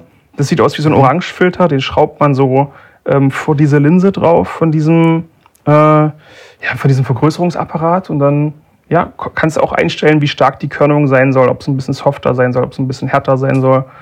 Und dann, Krass. ja, ähm, ist das schon so eine Wissenschaft für sich, ja. Hört sich sehr, sehr cool an. Hätte ich auf jeden Fall auch definitiv nochmal Bock drauf. Ich weiß jetzt nicht, ob das unbedingt was für zu Hause ist, so, aber irgendwie so ein Workshop oder sowas würde ich auf jeden Fall gerne irgendwie nochmal machen, weil, Ja, mach das wie mal. du das schon sagst, cool. es ist einfach was ganz anderes nochmal als immer dieses, ja, ich scanne jetzt einfach nur meine Bilder zu Hause und lade sie im Endeffekt auf Instagram hoch, äh, sondern du hast einfach mal wirklich neben dem Negativ, was ja auch schon physisch ist, so, aber hast halt einfach nochmal dein Bild auf ein Papier belichtet. Du hast gar keine von deinen Bildern analog geprintet, ne? Doch, ich habe ein paar in diesem, in diesem Buch und so. Und halt sonst, ähm, Ach, du hast auch das Buch, ja. Du hast auch mal ein Genau. Buch bedruckt, ja, das stimmt. aber ähm, ja, das wäre jetzt so eine Sache, die vielleicht in den nächsten Wochen mal Ja, gerade mit interessant Mittelformat wird. jetzt. Ja. ne? ja, voll. Da hätte ich halt auch mal Bock drauf. Aber deine Bilder, Ja. die du geprintet hast, waren ja, äh, waren ja Kleinbild, schwarz-weiß, ne? Genau, das war, ja, alles klein, Kleinbild, ja. ja. genau, und das ist aber auch sahen verrückt. echt sehr nice aus. Und es ist halt auch krass, wie sehr man denn diese Unterschiede von den Filmstocks halt sieht. Ne? So ein HP5, der hat halt so viel Informationen drauf und ich hatte halt mit dem ähm, Double X geshootet und das ist ja so Ja. ein Cine Cinema-Film. Ich habe den tatsächlich auch dort entwickelt in der Galerie und das hat er mir auch erklärt, der Roman, dass diese Double X-Filme, die sind ja auch eigentlich dafür gemacht, in so einer Motion Picture, in so einem Ja. Motion Picture Bud entwickelt zu werden. Das nennt sich, glaube ich, D96. Und dann werden die auch nochmal viel kontrastreicher und äh, viel stärker, weil ich glaube, die haben früher, haben die diese Filme halt als Rohmaterial genutzt und haben dann so eine Klatschkopie gemacht. Also die haben dann irgendwie einen zweiten unbelichteten Film genommen und haben den quasi Oh an ja, den, an das diese schwarz reproduziert damit. Genau, Ja. haben das reproduziert, damit sie halt, also die hatten einmal diese, diese Master, Masterrolle und dann haben die ja dann immer das wieder ähm, kopiert und deswegen musste halt diese Masterfilmrolle viel, viel kontrastreicher sein, damit halt dann die Kopien noch genügend Kontrast hatten. Ah, krass. Genau. Und des, deswegen ist er dann halt viel kontrastreicher, wenn man eben dieser D96-Substanz entwickelt, was eigentlich auch mega schlecht zum, zum Printen ist. Weil wenn du Darkroom printest, dann musst du ja, keine Ahnung, 10, 20, 30 Sekunden lang belichten. Und wenn dein Negativ so krass ähm, dicht ist und so, ja, so schwarz halt ist, dann braucht es ewig, um zu belichten. Ne? Dann Ja. hockst du da irgendwie so 10 Minuten wahrscheinlich und versuchst da irgendwas zu belichten. Deswegen ist es halt gut, wenn du möglichst ähm, helle oder halt ja, durchsichtige Negative hast, wo natürlich noch Informationen drauf sind, aber nochmal um darauf zurückzukommen, es Ah, ist auch halt. interessant, das mal zu hören. Weil das Ja. ist ja immer, ne, hier ähm, in dieser ganzen. Ich lese auch ganz gerne mal irgendwie so in alten Foren und sowas, so wirklich, wirkliche Urgesteine da sozusagen haben, weil so in der modernen Bubble, wo wir uns bewegen, sind ja alle immer so, ja, ähm, Portra und einen Stop pushen so und dann hast du geile pastellige Farben in den Scans. Aber dass du so, so ein, zu dichtes Negativ ist fürs äh, Darkroom Printing nicht, nicht sonderlich vorteilhaft, sagst du? Also zu dicht soll es nicht sein. Es ist schon gut, wenn es dicht ist, aber wenn es halt so richtig, richtig dicht ist, dann könnte es halt einfach sehr lange dauern zum Belichten. Und wenn du aber diesen, diesen Motion-Picture-Film in dieser normalen ähm, Schwarz-Weiß-Lösung entwickelst, dann wird der auch nicht so dicht und dann kann man das, es ist, eignet sich auch eigentlich besser zum Printen. Ja. Aber was auch krass ist, das verändert auch die Kornstruktur. Also der Genau, das hattest du D96 erzählt. entwickelte Film, der ist super, also die, die Körnung ist super geil, ja. Sieht super natürlich aus, super rund. Und ähm, ich habe irgendwie das Gefühl, wenn du den Motion Picture Film in der normalen Schwarz-Weiß-Lösung entwickelst, dann wird das Korn schon fast eckiger. Also es sieht schon fast so ein bisschen aus wie digitales Rauschen. Das ist total verrückt. Ach, krass. Okay. Muss ich mir mal, muss ich mal, mal Vergleichsbilder sehen. Würde mich mal interessieren, wie das aussieht. Hast du da welche oder ist das, äh, kann man das auch im Internet finden, so generell? Ich kann euch da mal was schicken. Also ich habe das tatsächlich auch unter der Vergrößerungslupe fotografiert. Das kann ich euch dann mal, kann ich euch mal Ja. schicken, wie da der Unter- Es ist nicht groß. Man, also ich finde, man sieht es auch krass auf Haut, weil Haut hat halt schon so eine Struktur und wenn dann noch diese Körnung drüber kommt und dann siehst du halt so ein bisschen den Unterschied von den Hautstrukturen. Okay, Ja. krass. Ja, sehr interessant. Ja, und weil der Körnung Typ auf halt jeden Fall auch ein sehr, sehr spannendes Thema. Ja, absolut. Ja. Und weil dieser Typ halt so ein Modefotograf ist, hat er sich da so krass verhockt und wirklich für jede Belichtungssituation, für jeden Film hat er wirklich experimentiert, was da die Entwicklungszeiten sind und die Belichtungszeiten im Darkroom halt. Und also der hat da wirklich voll die Peilung von. Kann man auch viel von dem Ja. lernen. Ja, sehr nice. Hört sich auf jeden Fall sehr gut an. Hört sich ein bisschen an wie, äh, wie die erweiterte Form von Henning. Aber wir haben auch, wir haben auch einen Kollegen, der sehr viel, der war äh, in einem, einem unserer Videos, unser, in den ersten Videos zu Gast, ähm, aus Münster. Und der ist halt auch super viel am Experimentieren mit Schwarz-Weiß und äh, Standentwicklung. Also entwickelt dann zum Teil einfach seine Filme im Stehen und die liegen dann anderthalb Stunden da irgendwie im Entwickler und so und probiert halt auch super krass viel rum und macht auch Krass. echt geiles Zeug. Ja. Ähm, Wäre bestimmt auch mal interessant für ihn, so, so jemanden vielleicht nochmal kennenzulernen. So mal gucken, vielleicht kann man sich da ja mal irgendwann mal connecten oder sich das zumindest mal anschauen, weil würde mich auch generell mal interessieren, wenn man da die Galerie irgendwie sehen kann oder so. Ja, gerne. Also ja, ist in Leipzig geöffnet. Also könnt ihr, wenn ihr mal in Leipzig seid, einfach mal abchecken in den Pittlerwerken. ja. Ja. Sehr nice. Können wir eigentlich mal äh, hier dem Vogt Bescheid sagen. Das stimmt. Wir haben auch einen Kollegen, der in Leipzig wohnt, deswegen fällt mir gerade ein. So, Freunde, äh, nach kurzen technischen Problemen sind wir wieder da. Ähm, mit den Gastfolgen ist das immer nicht ganz so einfach, aber wir haben es jetzt gefixt. Und ähm, ja, wir wollten jetzt einfach nochmal anknüpfen bei den Darkroom Prints vorhin. Marius war ja stehen geblieben, dabei, dass er das, bei der Kornstruktur quasi von dem, von dem Cinestill, ähm, dass der sich verändert, wenn, wenn man dann ja quasi verschiedene Entwickler benutzt. Aber äh, danach hatten wir uns dann auch direkt schon rüber begeben zu dem Thema Prinz, weil ich bei Marius immer mal wieder kommentiert habe, so, ey, ich, wo bleiben die Prinz? Ich möchte diese Bilder an der Wand hängen haben. Ähm, und du hattest immer nur geschrieben, so, ja, bald, bald. Äh, Gibt es denn da schon irgendwelche Updates, die du uns geben kannst? Oder hast du schon irgendwelche Infos für die, für die Leute, die warten? Ja, genau. Also es ist auf jeden Fall in Planung. Ich ähm, freue mich, dass äh, das Feedback immer so gut ist äh, zu den Bildern und da auch Leute Bock auf die Prints haben. Also ich werde da Safe. äh, bald mal die ganze Infrastruktur dafür schaffen und ähm, ja, ich weiß noch gar nicht, ob es ähm, Darkroom-Prints werden oder digitale Prints. Das hat ja beides seine Vor- und Nachteile.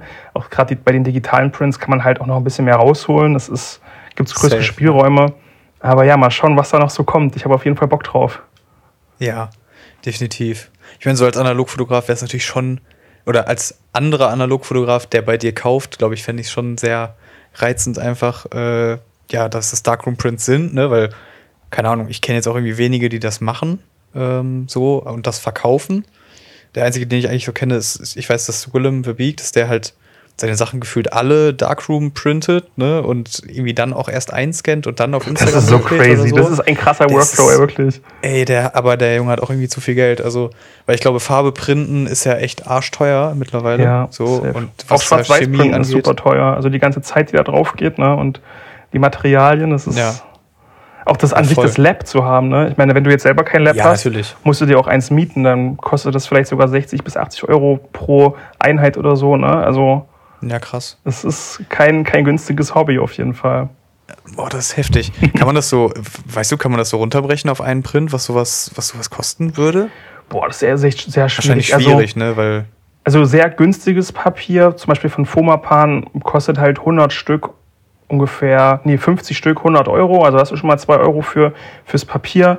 Dann brauchst du das äh, Lab, da kannst du dir einen Slot mieten für meinetwegen 80 Euro. Vielleicht kannst du in der Zeit drei, vier Prints dann machen oder du machst noch mehr Prints, aber es muss ja auch alles, du willst ja auch ein bisschen Spaß haben, ein bisschen entspannt ja, machen oder nicht durchhetzen oder so. Ähm, ja, und dann diese Entwicklerflüssigkeiten. Ich denke, da hast du am Anfang, brauchst du Entwickler, brauchst Stoppbad, brauchst du Fixierbad. Das sind alles so Sachen, die, die läppern sich dann halt zusammen. Also ich, ich kann das jetzt schwierig runterbrechen. Das ist, denke ich, ja, auch ja, so. Klar. Je nachdem, wie viel Erfahrung man hat und je nachdem, was man für eine Qualität möchte. Manchmal ist es auch ja. so, du machst einen Print und dann denkst du dir so, scheiße, der hat zu wenig Kontrast. Dann musst du halt noch einen Print machen, ne? Und dann machst du halt irgendwelche ähm, Teststreifen zum Beispiel. Das macht man immer so, dass man halt guckt, wie viele Sekunden muss ich belichten, um ein Bild zu haben. Und dann machst du vielleicht einen Teststreifen und dann reicht es nicht und dann musst du nochmal ein Papier abschneiden und anschneiden. Und also es ist. Ja, klar. Es ist gar nicht mal so ein, so ein linearer Prozess, wie man das sich vielleicht so denkt, wie das vom Scanning zum Beispiel ist. Ne? Ja, gut. Ja, und ich meine, für Scanning brauchst du auch nicht immer ein neues Papier oder so, ne, sondern du, du scannst genau. einfach runter und fertig. So, du hast einfach keine, keine Mittel, die da irgendwie ja, auf der Strecke bleiben. Und ähm, aber ich finde es super interessant. Also hatten wir auch schon gesagt, ich würde es auch super gerne mal machen. Äh, ich weiß, es gibt hier so, ein, so, ein, so, eine Dunkelkammer in, ich glaube, Bonn ist es, die mhm. auch Workshops anbieten und so.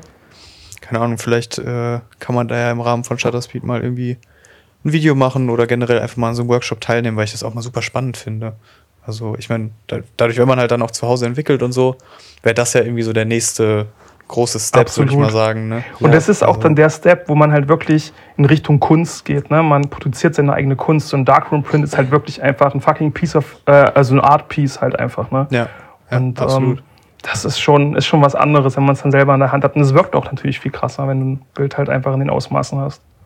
Ja, ja, glaube ich. Und das Papier fühlt sich ja wahrscheinlich auch ganz anders an als so ein ja, keine Ahnung, digital geprintetes, obwohl, ja gut, das kann man ja wahrscheinlich auch auf die gleichen Papiere printen im Endeffekt vielleicht, ne? Aber es ist so, es ist so das gleiche Argument wie ähm, beim Schießen auch schon von Filmen, ne? Mhm. So, es ist eigentlich nicht mehr sinnvoll, das zu machen, so, ja. aber es ist halt einfach toll, ne? Ja, ja. So, also die Flexibilität, die du halt mit Scans hast äh, und das dann zu drucken, ist halt wirklich und dann halt auch, ne, wie du jetzt meintest, so ist es kein linearer Prozess beim Darkroom. Beim Print, dann machst du einen so, boah, hm, änderst du vielleicht was, weil es auf dem Papier nochmal anders aussieht als auf dem Bildschirm. Und dann kannst du ihn so oft drucken, wie du willst, ne? Ja. So, aber beim Darkroom so, klar, kannst du auch einen consistent Process haben, aber ich glaube, dass da nochmal jeder wirklich gleich aussieht, ist dann ja, ja. auch wieder das schwierig. Ist hart, ja. Auf jeden Fall. Wenn du eine Serie hast, ich sag dir es, du, du tüftelst da so lange rum, bis du die Belichtungszeiten da matchend sind. Ne? Gerade mit den Negativen, ja. wenn du einmal ein dichtes Negativ hast, einmal ein lasches Negativ, da musst ja. du echt experimentieren. Voll. Ja, krass. Nee, sehr, sehr interessant auf jeden Fall. Also werden wir bestimmt irgendwann auch nochmal hoffentlich unsere Erfahrungen mitmachen. Würde mich auf jeden Fall mal interessieren. Ähm, aber wir hatten ja auch noch ein Thema, was wir, was wir vorhin angerissen hatten, beziehungsweise wo wir, wir beide drüber geredet hatten, was ich dir erzählt hatte, was ich so interessant fand.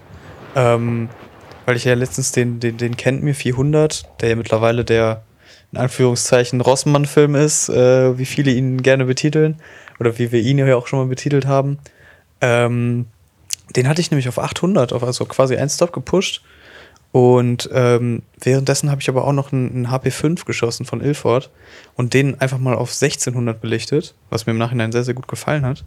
Aber ähm, ich habe die dann selber zu Hause entwickelt, weil ich jetzt auch wieder so ein bisschen in dieser Schwarz-Weiß-Entwicklung drin bin und fand super interessant, dass der kennt mir, der nur einen Stop gepusht ist und der Ilford, der halt zwei Stops gepusht ist, gleich lange in diesem Entwicklungsbad liegen.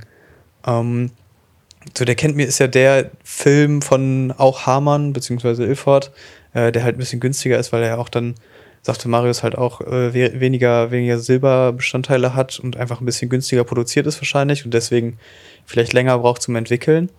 Aber da hatte ich mir halt die Frage gestellt, ey, wie ist das denn eigentlich, wenn ich das im Lab abgebe? Weil wenn ich den jetzt da abgebe und den, den kennt mir einen Stop zum Pushen abgebe und den Ilford halt für zwei Stops, dann werden die, wird der doch wahrscheinlich viel zu kurz belichtet, der kennt mir. Der wird ja nicht genauso lange belichtet wie der, wie der Ilford. Und das fand ich irgendwie so interessant. Das hatte ich, da hatte ich mit Sascha halt heute drüber geredet und der hatte mir das dann erklärt, wie das halt funktioniert. Und das ist im Endeffekt genau so. Also hätte ich jetzt diesen, diesen Kent mir quasi im, im Lab abgegeben, wäre der wahrscheinlich, ja, ich weiß gar nicht, ob er zu hell oder zu dunkel, wahrscheinlich zu dunkel, ne? Rausgekommen wäre, oder? Ich denke zu hell, oder? Also ich meine, umso länger du den entwickelst, glaube desto kontrastreicher und stärker wird das, oder? Ja, stimmt, stimmt. Ja, ja, ja genau andersrum, ja. Genau, der, dann wäre der wahrscheinlich einfach zu hell gewesen. Und dann hätte ich mir wahrscheinlich, vor allem wenn ich den dann von Lab so zurückbekommen hätte, hätte ich mir halt gedacht, ah, den äh, kennt mir auf 800 pushen, ist ja voll scheiße, macht ja gar keinen Sinn. Ja. Aber so mit der Methode, wie ich es jetzt gemacht habe, habe ich mir halt gedacht, ey, die, die, die Kontraste sind so geil geworden und so schön. Deswegen irgendwie, also ich glaube, wenn man sich dann so in diesem Schwarz-Weiß-Pushen befindet, ich, also ich meine, ich würde behaupten, dass die meisten, die Schwarz-Weiß wahrscheinlich so extrem pushen und so, auch eh schon selber zu Hause entwickeln meistens. Aber ähm, ich denke, wenn man sich dann so in diesem Bereich befindet, dass man das auch zu Hause machen sollte, weil das Lab das dann einfach nicht bieten kann, quasi von der, von der Qualität her, ne? Oder von den Ergebnissen, die man da haben möchte. Ah, da muss ich dir echt, echt dicke Props geben für die, für die ähm, Kentemir-Bilder, weil ich war immer überhaupt oh, kein danke, Fan danke. von dem. Ich hatte das ja. immer auch ähm, zu hell und zu kontrastarm und so ein Grauschleier und so auf dem Film. Und auch beim Pushen ja. sah es auch nicht anders aus. Aber also mit deinem mit deinem Workflow, so hätte ich auch nochmal Bock, den auszuprobieren, ja.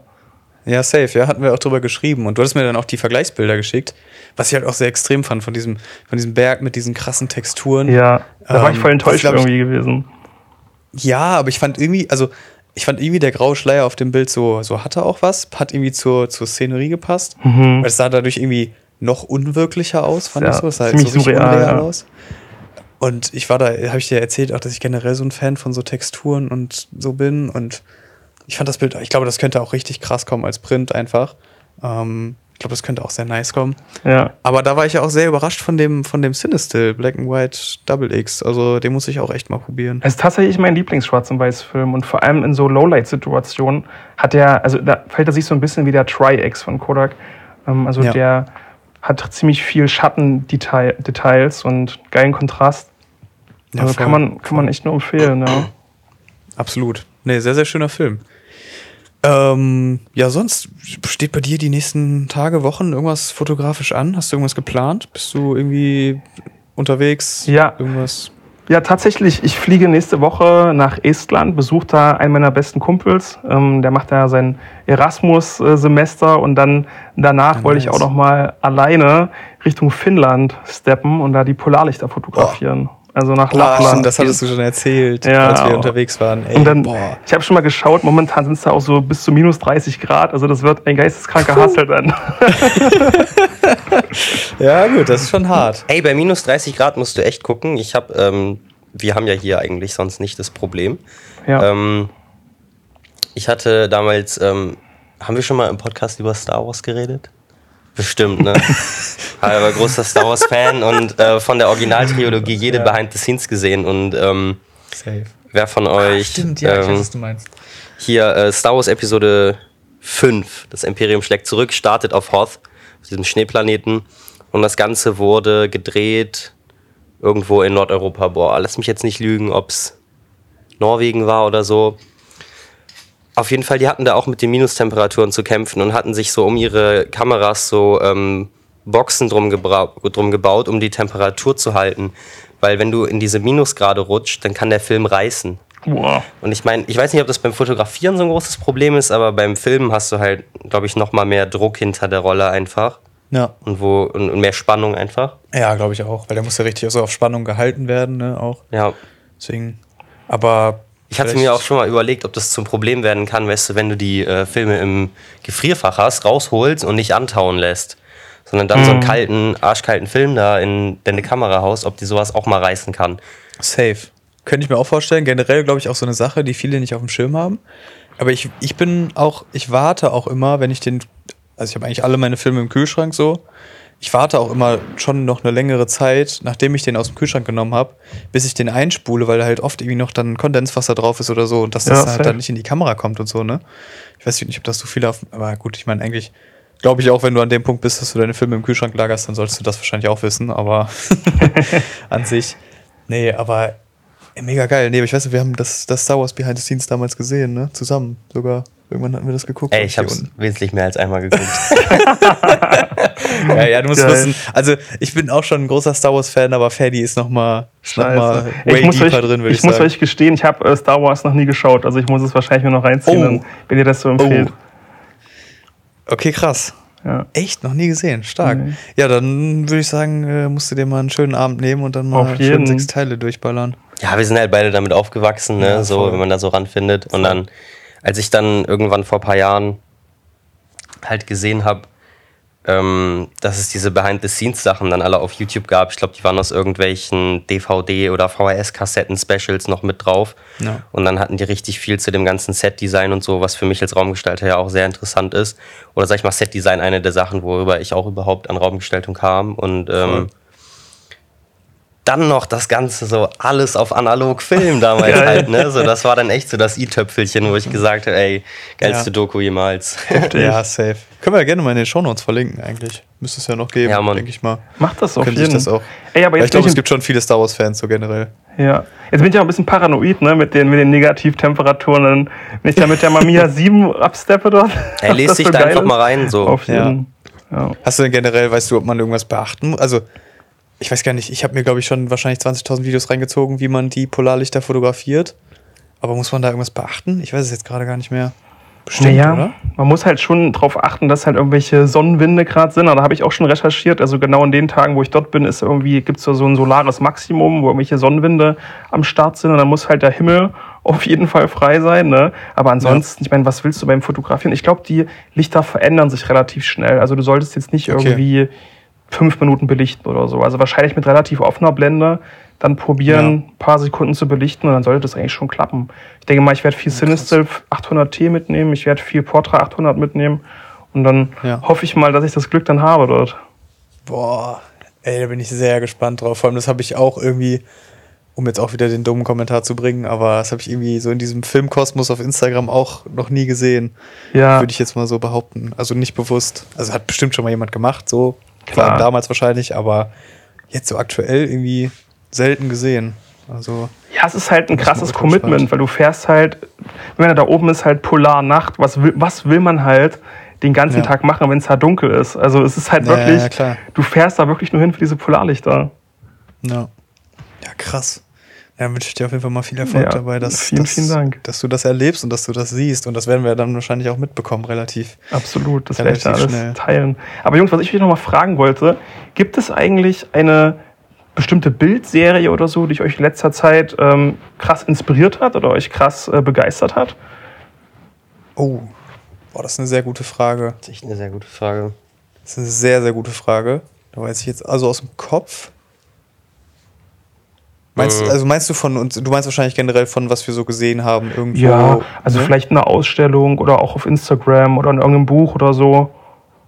Also, was mich momentan recht viel, was heißt viel beschäftigt, aber ist ein, ähm, ich weiß nicht, ob ich es schon mal erwähnt habe, weil es ist jetzt Ja, schon ein paar Wochen schon, so. Aber ähm, äh, Lukas Wirzbowski, ein Fotograf, ähm, und ich weiß nicht mal, ob er analog fotografiert, ich kann es nicht ganz sagen. Ähm, aber er hat tatsächlich, wo du gerade das Wort Bild Serien nimmst, er macht nämlich gar keine Serien oder teilt jedenfalls keine, lädt immer nur einzelne Bilder hoch. Und ähm, er porträtiert viel so ähm, Freunde und Familie auch, aber alles auf eine sehr inszenierte Art und Weise, also nicht dokumentarisch. Und ähm, wenn man sich so die Bilder anguckt, ich finde, es sieht immer sehr danach aus, halt, als hätte er bestimmt 30, 40 Bilder gemacht. So, und das ist das eine Bild, was dann daraus entstanden ist aus der Serie. Und er entscheidet sich irgendwie bewusst immer dazu, nur das eine zu teilen. Ich kann dir den auch mal eben rüberschicken, wenn du reingucken gerne. willst.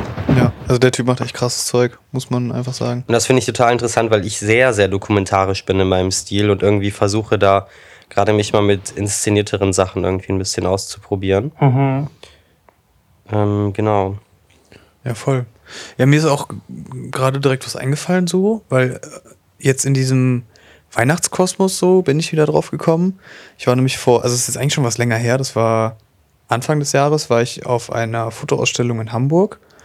Da, ähm, ich weiß nicht, ob ihr, also Ferdi kennt ihn auf jeden Fall, Tom Sachs, kennt, sagt, sagt dir vielleicht auch was, Marius? Ja, nee. Ähm, Okay, krass. Äh, ja, Künstler und Fotograf, oder ich würde sagen einfach nur ja, Künstler, Ich wüsste nicht, dass er Fotos macht. Künstler, Modedesigner aus, ähm, aus, aus Modedesigner? Ja, schon. Also einfach, ja gut, Space Enthusiast, äh, Modedesigner, weil er auch einfach Er hat die Nike-Kollabo. Nike-Kollabo er hat die Nike-Kollabo mit dem Schuh, aber ansonsten hat er Genau. mit Mode eigentlich recht wenig am Hut, oder? Ja, aber in seiner Ausstellung war auch viel Mode vertreten. Okay, ich war so nicht in der. Ausstellung. Ich kenne halt nur seine Ich Online-Präsenz. war auch so. nicht in der Ausstellung, aber ich habe es so online mitbekommen. Auf jeden Fall einfach ein generell krass kreativer Typ mit vielen Ideen und äh, ja, macht einfach geiles Zeug, würde ich sagen. So sehr viel in diesem Thema Raumfahrt und sowas. Voll geil. Ähm, das sollte aber gar nicht das Thema sein eigentlich, weil der hatte nämlich eine Ausstellung in den Deichtorhallen in Hamburg und ähm, ich war leider, ich glaube, einen Tag zu spät. Ich habe es nämlich erst einen Tag vorher mitbekommen, war aber dann in Hamburg, äh, bin dann hingegangen, dachte, ah, vielleicht kann man trotzdem noch irgendwie rein, aber die Ausstellung war dann wurde leider schon abgebaut. Ach, und dann war mal. halt gegenüber. Das, äh, ich glaube, da war ich sogar gewesen in der Ausstellung. Da waren, also es ist wirklich alles so Space-mäßig gewesen, ne? Ja, Mit ja, so, ja, genau. Aus so Raumfahrtsachen. Ja, das habe ich, die Ausstellung war ich tatsächlich drin, ja. Ah, krass. Ja, genau. Aber ich muss dir ehrlich sagen, ich, ich fand es nicht so geil, ehrlich gesagt. Okay, vielleicht war es dann nicht gut, so dass ich nicht da war.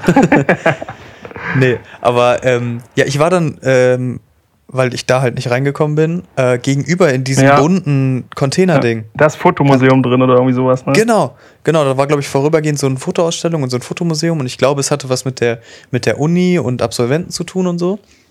Warst du da auch drin? Ähm, nee, das war bei, wo ich da war, war das noch im Bau oder im Umbau. Das haben die irgendwie Ah, in so okay. Container, ähm, ja, so äh, irgendwie ausweichsmäßig gemacht, weil die da irgendwas umbauen. Ja. Ich weiß nicht, ob sie jetzt schon fertig sind, aber nee, bei mir war Ja. das leider zu. Ah, okay. Ja, auf jeden Fall war da eine Ausstellung drin und da war eine Fotografin, die hat immer ähm, ihre Familie porträtiert quasi. Ähm, per Über- Selbstauslöser. Ah, über Quasi 50 immer- Jahre. Ja, über, also ich weiß nicht, ob es 50 Jahre waren, aber es waren schon viele Jahre. Ja. Und die Bilder waren immer auch verschieden groß. Und du hast halt über die Jahre immer mal gesehen, dass jemand gefehlt hat. Ja, ähm, ja. Mal von den Jüngeren, mal von den Älteren. Mal waren dann Ältere ganz viele Jahre nicht mehr da, wo, woher du halt schließen konntest, dass die wahrscheinlich verstorben sind und so. Safe. Ähm, das fand ich irgendwie eine sehr interessante Methode. Und irgendwie hat mich das auch inspiriert. Und da bin ich jetzt irgendwie nochmal drauf gekommen in diesem, in diesem Weihnachtsbild, weil man da ja auch so mit der Familie alle zusammenkommen. Und ähm, dass man das vielleicht auch mal umsetzt und einfach jedes Jahr ein schönes Selbstporträt von sich und seinen Liebsten macht quasi. Mhm. Fand ich irgendwie eine coole Idee und irgendwie habe ich auch Lust, das umzusetzen. Vor allem, nachdem ich mir jetzt, ich habe mir so einen, so einen 3 Meter Fernauslöser für die Contax geholt. Jetzt nicht deswegen, sondern eigentlich einfach, weil ich einen Fernauslöser für die Contax haben wollte und es gab halt einen in 3 Meter. Und ich habe Crazy. gedacht, ey komm, dann holst du dir direkt so einen, anstatt jetzt irgendwie wieder so einen nur 20 Zentimeter Fernauslöser, womit man dann nur Long Exposures machen kann. Und ähm, ja, hatte damit ja jetzt letztens auch im Studio schon ein ähm, Selbstporträt gemacht. Genau. Mhm. Und ja, es macht irgendwie ultra Bock und ich kann mir das sehr gut vorstellen, dann, wie gesagt, in diesem Weihnachtskosmos, dass man das da macht und ähm, ja, vielleicht auch dann einfach Leute auf sein, also diese Bilder einfach für immer hat und falls dann mal irgendjemand geht, dass man diese Bilder weiterhin hat, ne? Also ich will jetzt gar nicht so sentimental werden, aber einfach, dass man es irgendwie, also ich finde das irgendwie eine tolle Idee. Bro, das fühl ich. glaube, Ich Das würde ich gerne mal umsehen, Ich habe das letztes Jahr auch gemacht mit meiner Family mit so einer ganz alten 6x6 Kamera. Ich auch so ein Ja, Schwarz-Weiß-Porträt von allen gemacht. Geil. Sehr schön. Ja. Ja. Ja, ist schon cool. Habe ich Bock drauf und ähm, ist so mein Plan für dieses Jahr. Mal schauen. Also, Boah, ähm, mir fällt gerade noch ein, ähm, wenn wir über andere Leute reden und so, ähm, also weil ich gerade eben meinte, ne, was mich inspiriert und so, wenn ich gerade momentan, ich schicke es dir auch eben rüber, recht gerne anschaue, ist ähm, Igor Berehov. Er ist, ich meine, Russe, aber korrigiert mich da, wenn ich falsch liege, auf jeden Fall Osteuropäer. Und ähm, auch Analogfotograf und äh, macht eigentlich nur sehr inszenierte, ja, Boudoir-Fotografie auch. Ähm, aber printet halt in riesigen Formaten. ach der, ja, ja. Ja. Und ich finde dann, er, er schneidet recht auch, ähm, wie sagt man, er schneidet so Reels, die sehr viel Einblick in seine Arbeit geben, so wie viel Aufwand dahinter steckt und so, mit Ja. den Fotoshootings und dem Menge an Models und alles. Und dann kommt so ein großer Darkprint Ja, ja, das am Ende dabei rum. Das ist, vor allem dieses letzte Video mit dem Auto, das ist so insane. wirklich. Einfach so ein Auto umgeschmissen und dann tanzen da irgendwelche Frauen drauf und er hat so ein richtig geiles Foto davon gemacht. Wobei es ist auf jeden Fall analog, aber nagelt mich gerade nicht drauf fest, dass es Darkroom Prints sind. Ich glaube nicht, dass es Darkroom ist in der Größe, oder? Weil es ist ja Geht schon alles. riesig, ne? Was also ist du das? kannst im Darkroom kannst du, wenn du an die Wand projek projektierst, du kannst diesen ähm, Projektionskopf, den kannst du zum Beispiel seitlich stellen und dann kannst du an die Wand werfen und dann kannst du riesige Abzüge eigentlich machen. Ja, krass, okay. Das wusste Ja. ich gar nicht. Ich finde auch auf der Art und Weise, wie er, wie er es präsentiert, äh, sieht es irgendwie danach aus. Ja, Also er hat dann am Ende vom Video immer so, wie er so den Print hat und sich so umdreht. ja. Ist schon sehr, sehr impressive. ja, auf jeden Supergeil. Fall. Auf jeden Fall. Ja, aber um die Frage nochmal zurückzustellen, hast du denn irgendeine Serie, die dir äh, im Kopf geblieben ist? Oder, oder bist du einfach so auf die Frage gekommen? Nee, nee, also ich habe ich hab tatsächlich auch eine Fotoserie, die mich krass verfolgt, ähm, seit Ja. dem letzten halben Jahr ungefähr. Die kommt immer wieder mal ins Gedächtnis. Und deswegen hatte ich halt so ein bisschen den Gedanken dahinter, ähm, euch die Frage zu stellen. Nee, ich habe äh, so ein Büchlein und da sind so verschiedene Meisterfotografen vorgestellt. Und ich weiß nicht, ob ihr den Ja. kennt. Ähm, Larry Burroughs heißt der. Der hat für die fürs Life Magazine fotografiert. Das ist Bestimmt schon mal gehört, aber ich habe jetzt keine irgendwie- Bilder vor Augen direkt. Der ist so in den 1920er Jahren geboren, ist auch schon in den 70ern gestorben. Auf jeden Fall hat der, ich glaube sogar, der ist, also der war so Kriegsfotograf und ich glaube, der ist sogar Ja. während so eines äh, Kriegseinsatzes, also da würde ich mich jetzt auch nicht äh, für bare Münze nehmen, aber ich glaube, der ist sogar während so, so eines Einsatzes halt gestorben, wo er halt fotografiert Krass. hat, weil er abgeknallt wurde. Ja, ich Und- lese sie gerade, died in Vietnam in a helicopter Krass, crash. ne? Krass. Ja. Und ähm, dieser Typ, der wurde vom, vom äh, Live, ich glaube, ja, Live Magazine beauftragt, so einen Doorgunner von so einem Helikopter im Vietnamkrieg zu begleiten und zu porträtieren. Und dann hat er halt so einen, also quasi so eine Serie, einen Tag von, hat dann quasi diesen Doorgunner begleitet. Und ähm, Das ja, hört sich super, super krass an. ist wirklich super krass, ne? und, Im ähm, Fokus einfach. und, die, und er hat halt auch so erzählt, er wusste halt nicht, ob das jetzt ein normaler Tag wird oder ob jetzt irgendwie ein krasser Angriff kommt. Und dann hat Ja, er an diesem Helikopter auch so Kameras mit Weitwinkelobjektiven befestigt, dass er so von außen Bilder machen konnte. Und ähm, dann sind die halt mit dem Helikopter so ins Kampfgebiet geflogen und die wurden dann von diesen ja, Vietcongs oder von diesen, von diesen vietnamesischen Kämpfern ja, ja, absolut, ja. Heftig. Wurde, wurde dann von diesen ähm, vietnamesischen Kämpfern halt angegriffen, also die haben das, den Helikopter übelst beschossen und äh, wurde auch ein anderer Doorgunner wurde auch angeschossen und auch der, Heli der Pilot vom Helikopter wurde auch angeschossen und der hat das halt alles dokumentiert mit Fotografie und diese Serie ist so geisteskrank, wirklich. Und ähm, also super emotional, super heavy, müsst ihr euch mal reinziehen. Ähm, und ich fand es so fesselnd, dass mir irgendwie der Gedanke kam, dass ja irgendwie die Kunst der Fotografie ist ja so ein bisschen die Summe aus irgendwie einer Geschichte oder aus Storytelling oder aus dem Kontext und dem eigentlichen Foto. Weil wenn du einfach Ja. nur ein Foto machst, das ist ja, naja, schwierig halt. Ne? Und wenn du aber dazu einen krassen Kontext hast und wenn du es irgendwie krass präsentierst, in irgendeinem Format oder in irgendeiner Galerie oder so, dann wird das ja voll eigentlich aufgewertet. Und das war so ein bisschen der Gedanke dahinter, dass ich jetzt irgendwie mehr versuchen möchte, meine Fotografie auch im Kontext und in Stories irgendwie so zu arrangieren, dass es halt irgendwie auch interessanter ist ähm, und irgendwie mehr, mehr Value den Leuten halt irgendwie Ja, gibt oder mir sehr. selber auch gibt. Ja. Fühle ich sehr. Ähm, ich glaube, ich bin auch sehr reingerutscht ähm, durch diese begrenzte Anzahl an Frames, die man halt als Analogfotograf einfach hat. Und jetzt auch, wo ich im Mittelformat bin, wo man dann halt noch mal weniger Bilder auf der Rolle hat, halt irgendwie in, in einzelnen Bildern zu denken. Aber Bilder als, als Reihe sind halt einfach so viel stärker. Ich glaube, ich habe jetzt in den letzten drei Podcasts das jedes Mal gesagt. So. Ähm, Bildreihen sind einfach viel aussagekräftiger. So. Du liest Ja. ja. auch ein Buch und nicht nur eine Seite. So. Absolut. Ja. Oder ein Wort, ne? Weil Ja. ein, ein Bild ist ja, Ja. wie ein Wort irgendwie. Ja. Voll.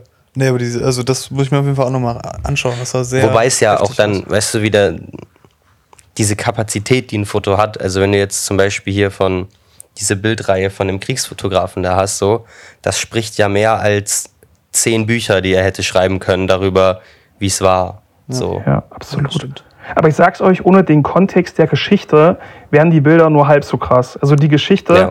du fühlst dann so Ja, richtig ja. mit und es hat sich so krass in mein Gedächtnis eingebrannt, dass ich irgendwie da voll oft drüber nachdenke über diese Serie. Das ist wirklich Ja. crazy. Voll. Wo wir gerade bei, bei, bei dem Thema sind, bist du, ähm, hast du Fotobücher? Bist du da auch interessiert? Also bist du da auch unterwegs so? Ja, also ich bin schon, ich würde schon sagen, dass ich ziemlich viel lese. Also ich versuche eigentlich immer so pro Woche ein Buch zu lesen. Ähm, auch okay. aus anderen Thematiken, also jetzt nicht unbedingt auch Fotografie. Aber ich habe schon ja. viele, viele ähm, Bücher, also so Ratgeber über Fotografie gelesen. Ähm, und auch an sich Fotobücher schaue ich mir auch sehr gerne an. Aber da habe ich jetzt, ja, also ich, was ich halt geil finde, ist von dem Joel Meyerowitz zum Beispiel. Ja. Die Fotobücher von dem sind krass. Ähm, ja. William Eccleston feiere ich auch total. Fühle ich halt diesen. Amerikaner-Vibe. Ähm, ja. Ähm, von Todd Heido wollte ich mir mal das House-Hunting-Buch kaufen. Den, den fühle ich ja auch total. Das ist so ein großer, großer, großes Vorbild von mir und auch den habe ich auch, glaube ich, viel Inspiration von ihm übernommen, so viele Kompositionen und so ein Kram. Ähm, aber da kosten halt die Bücher über 100 Euro. Also das sind halt wirklich, das ist so ein Commitment, sich so ein Buch zu ja. holen. Ne? Ja. Ja, ich habe auch immer geschaut, irgendwie, ähm, was so Büchereien und so angeht, aber da sind die Bestände halt eher mau. So. Ja. ja das ist schade, weil Anschaffung von so einer Büchersammlung ist echt. Boah, lässt sich schmecken. Ja, voll. Ich habe auch jetzt gerade meine, meine Amazon-Wishlist mal gut gefüllt und einfach wirklich mal so alles an, also einfach ein bisschen recherchiert und Fotobücher rausgesucht, die mich inspirieren, wo ich einfach mal ein paar Seiten durchgeblättert habe, die man so online gefunden hat. Oder von Fotografen einfach, die, die interessant, interessante Fotos gemacht haben. Einfach mal so ein bisschen geschaut und bei Amazon so eine riesige Wishlist angelegt, die ich jetzt vielleicht mal so irgendwann so nach und nach abarbeiten will. Aber halt dann immer so zwischen, keine Ahnung, 50 bis ich meine, gut, es geht ja hoch bis 700 Euro, aber ich sag mal, diese ganzen neuen Auflagen liegen ja dann meistens so zwischen 50 und 100 Euro. Aber da holst du ja nicht auch auf, auf einmal zehn Bücher, sondern holst du dir halt mal eins und dann liest du das wieder und dann ja. holst du dir noch mal eins. Wobei ich auch sagen muss, ähm, an alle Zuhörer, so guckt einfach mal so bei euch in den Bücherläden. Also eine normale Buchhandlung wird da nicht viel haben, aber wenn ihr irgendwie mal sowas, zum Beispiel in Düsseldorf gibt es eine in dem, in Nähe von, äh, vom K20, ja. die dann halt auch viel Bücher über Kunst und Fotografie haben. Und es ist jetzt irgendwie nicht wie am Kiosk, wenn ihr euch die Tageszeitung durchlest oder so, dass die euch da sofort rausschmeißen. So, deswegen geht da auch mal hin ja. und blättert mal ein bisschen durch die Bücher, die da sind, weil es ist so viel extrem beeindruckende, einflussreiche Fotografie, aus der man so viel mehr ziehen kann als das, was auf Instagram ist. Und vieles auch aus Zeiten, was halt nicht unbedingt überhaupt gut digitalisiert wurde, ja. sondern halt wirklich nur so als Printmedium verfügbar ist. So. Ja. Also ja, habe ich auch mal generell so als Lifehack einfach gehört, dass man in große, so Staats, oder ich weiß gar nicht, ob das Staatsbibliotheken heißt, aber in große Bibliotheken auch gehen kann. Ähm, ich glaube jetzt vor allem in so Städten wie in Berlin oder vielleicht Leipzig, Köln, dass da halt ähm, viele Fotobücher auch einfach in den, in den äh, Bibliotheken sind äh, von diesen Fotografen, was dann halt diese Ausgaben sind, die normalerweise, keine Ahnung, 700 Euro kosten. Ähm, die man sich halt dann da mal ausleihen kann oder ja, wahrscheinlich eher dann in der Bibliothek durchlesen kann, nicht unbedingt ausleihen mhm. kann, aber ähm, ja, halt da einfach mal anschauen kann und durchlesen kann. Genau, ich, ich fand äh, Ferdis Aussage so interessant, dass er in so alten Büchern irgendwie geile Inspiration findet. Und ich glaube, das liegt irgendwie daran, dass die halt damals noch nicht so beeinflusst waren von diesem Mainstream. Ich meine, wenn du heutzutage Fotograf bist und du gehst auf Instagram, jeder shootet ja irgendwie so ähnliche Kompositionen, ähnliche Sachen. Komischerweise sind immer irgendwelche alten Autos und ja, irgendwelche bestimmten Sachen, die halt sich wiederholen. Absolut. Und ich finde, ich finde halt einfach diese, diese neuen Ansichten, diese alten neuen Ansichten, wieder mal so einen unberührten und eine unberührte Sicht auf diese Fotografie zu haben, irgendwie krass, weil die hatten halt damals wahrscheinlich viel mehr Zeit, einen eigenen Stil oder viel mehr Muse, einen eigenen Stil ja. zu finden.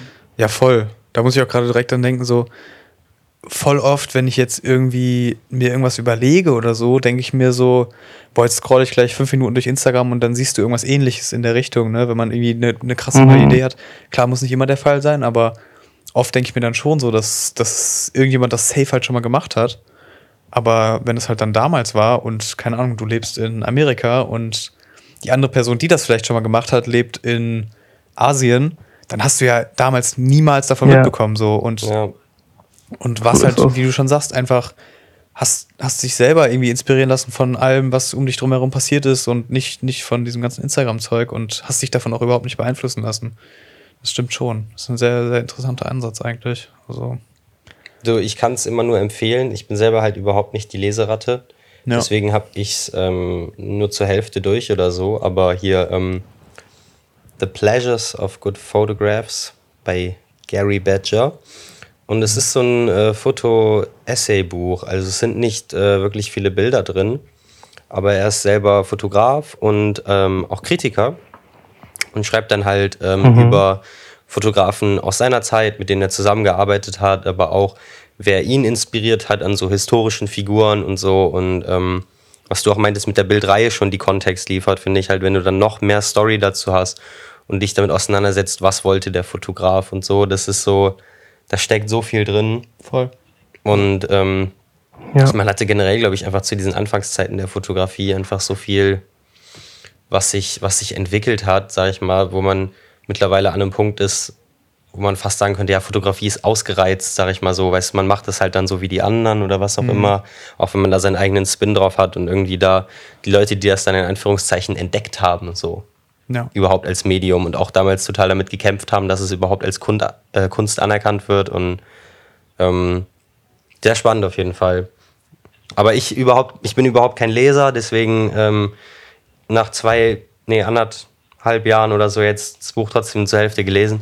Aber ist auf jeden Fall eine Empfehlung von mir. Ähm, Habe ich bestimmt auch schon mal erwähnt. Ja. Muss ich mich aber leider anschließen. Also ich bin auch überhaupt keine Leseratte. So, ich hatte Marius gerade schon erzählt, dass ich halt das, ähm, das Buch von, von Joe Greer immer noch lese. So. Ja.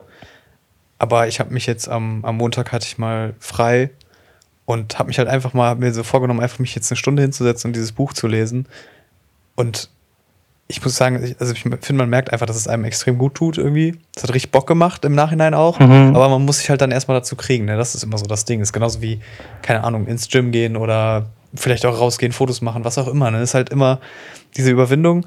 Aber wenn man sich dann überwunden hat, dann ist es irgendwie geil. So, das ist Absolut. Es muss halt zur Gewohnheit werden, dann ist es, Ja. glaube ich, ganz chillig. ja voll, voll. Deswegen, ich will mir auch echt, keine Ahnung, ich finde auch so abends nochmal ein Buch lesen, anstatt vielleicht am Handy zu hängen, fände ich auch äh, deutlich besser, glaube ich. Aber Ich hatte da irgendwann so letztens schon so eine Quote so gesehen. Ähm, mir fällt jetzt so der, der Vergleich nicht ein, so, und mit dem wäre es jetzt noch schlagfester gewesen. Aber so, ja, du kannst ja auch nur erwarten, dass das aus deinem Kopf rauskommt, was du reinpackst. ja, Weißt du? Und wenn du halt Ja, stimmt. nur das konsumierst, dann kommt auch nur das dabei raus. So. ja. Ich würde sagen, das sind Ja. doch, sind doch sehr, sehr schöne abschließende Worte hier im Podcast. Guck mal, jetzt wird es hier nochmal, wie gesagt, wir haben mal wieder unseren Bildungsauftrag hier erfüllt. Äh, die Leute zum Lesen gebracht, hoffentlich. Also Leute, lest, lest mehr Fotobücher. ähm, ich würde sagen, vielen Dank, Marius, dass du dabei warst. Das hat sehr, sehr viel Spaß gemacht. Jungs, vielen, vielen Dank auch für die Einladung. Ich habe mich Ey, sehr absolut. gefreut. Also jederzeit gerne wieder, würde ich sagen. Wir könnten wahrscheinlich jetzt auch noch drei, vier, fünf, zehn Stunden weiterreden. Ähm, es macht immer wieder Irgendwann, Spaß. ich sag dir, irgendwann machen wir das, dann gibt's Patreon oder was gibt's noch so für Formate? Und dann gibt's Onlyfans. immer Onlyfans machen wir. Und dann gibt's die Extended-Längen vom Podcast, die anderthalb Stunden, die wir meistens danach noch labern, die Ja. kriegt ihr dann da zu hören. Ja. Ähm, genau. Das wäre eigentlich smart. Da müssen wir mal überlegen, müssen wir mal unsere, unsere Geschäftsidee hier austüfteln. Nee, aber wie gesagt, ich würde sagen, wir kommen zum Ende. Schaut auf jeden Fall bei Marius vorbei für Unbedingt. krasse Fotos. Also, Wenn es soweit ist, kauft Marius Prince. Oh, definitiv. Das wird aber bestimmt, werden wir auch nochmal kommunizieren, wenn das soweit ist. Und dann äh, werdet ihr das Bekommen sie auf jeden Fall auch über uns mit. Definitiv. Nee, aber dann äh, würde ich sagen, wie gesagt, schaut bei Marius vorbei, schaut bei uns auf YouTube vorbei, guckt die restlichen Videos, da kommt jetzt bald auch wieder Input. Ähm, jetzt die letzten Tage war es ein bisschen mehr Podcast äh, und dann ist mal wieder ein bisschen mehr YouTube. Mal schauen. Kommt aber auf jeden Fall auch viel Spannendes. Äh, wir hatten jetzt Montag ein sehr spannendes Meeting, äh, wo wir jetzt leider auch noch nicht viel mehr zu sagen dürfen, aber das wird auf jeden Fall auch sehr, sehr cool. Äh, könnt ihr sehr gespannt drauf sein. Und genau, ich würde sagen, wir kommen zum Ende. Vielen Dank, dass ihr beide dabei wart. und wir alle, wir alle Ja, hier so den einen nice Talk, genommen. nice Talk gehalten haben. Also es hat wirklich sehr, sehr viel Spaß gemacht hier am Abend. Ähm, und hat mir meinen Abend versüßt. Ich würde sagen, Kann ich genauso unterschreiben. wir gehen jetzt alle ins Bettchen und ähm, ja, sehen uns beim nächsten Mal. Macht's gut, dann. Ciao, Kakao.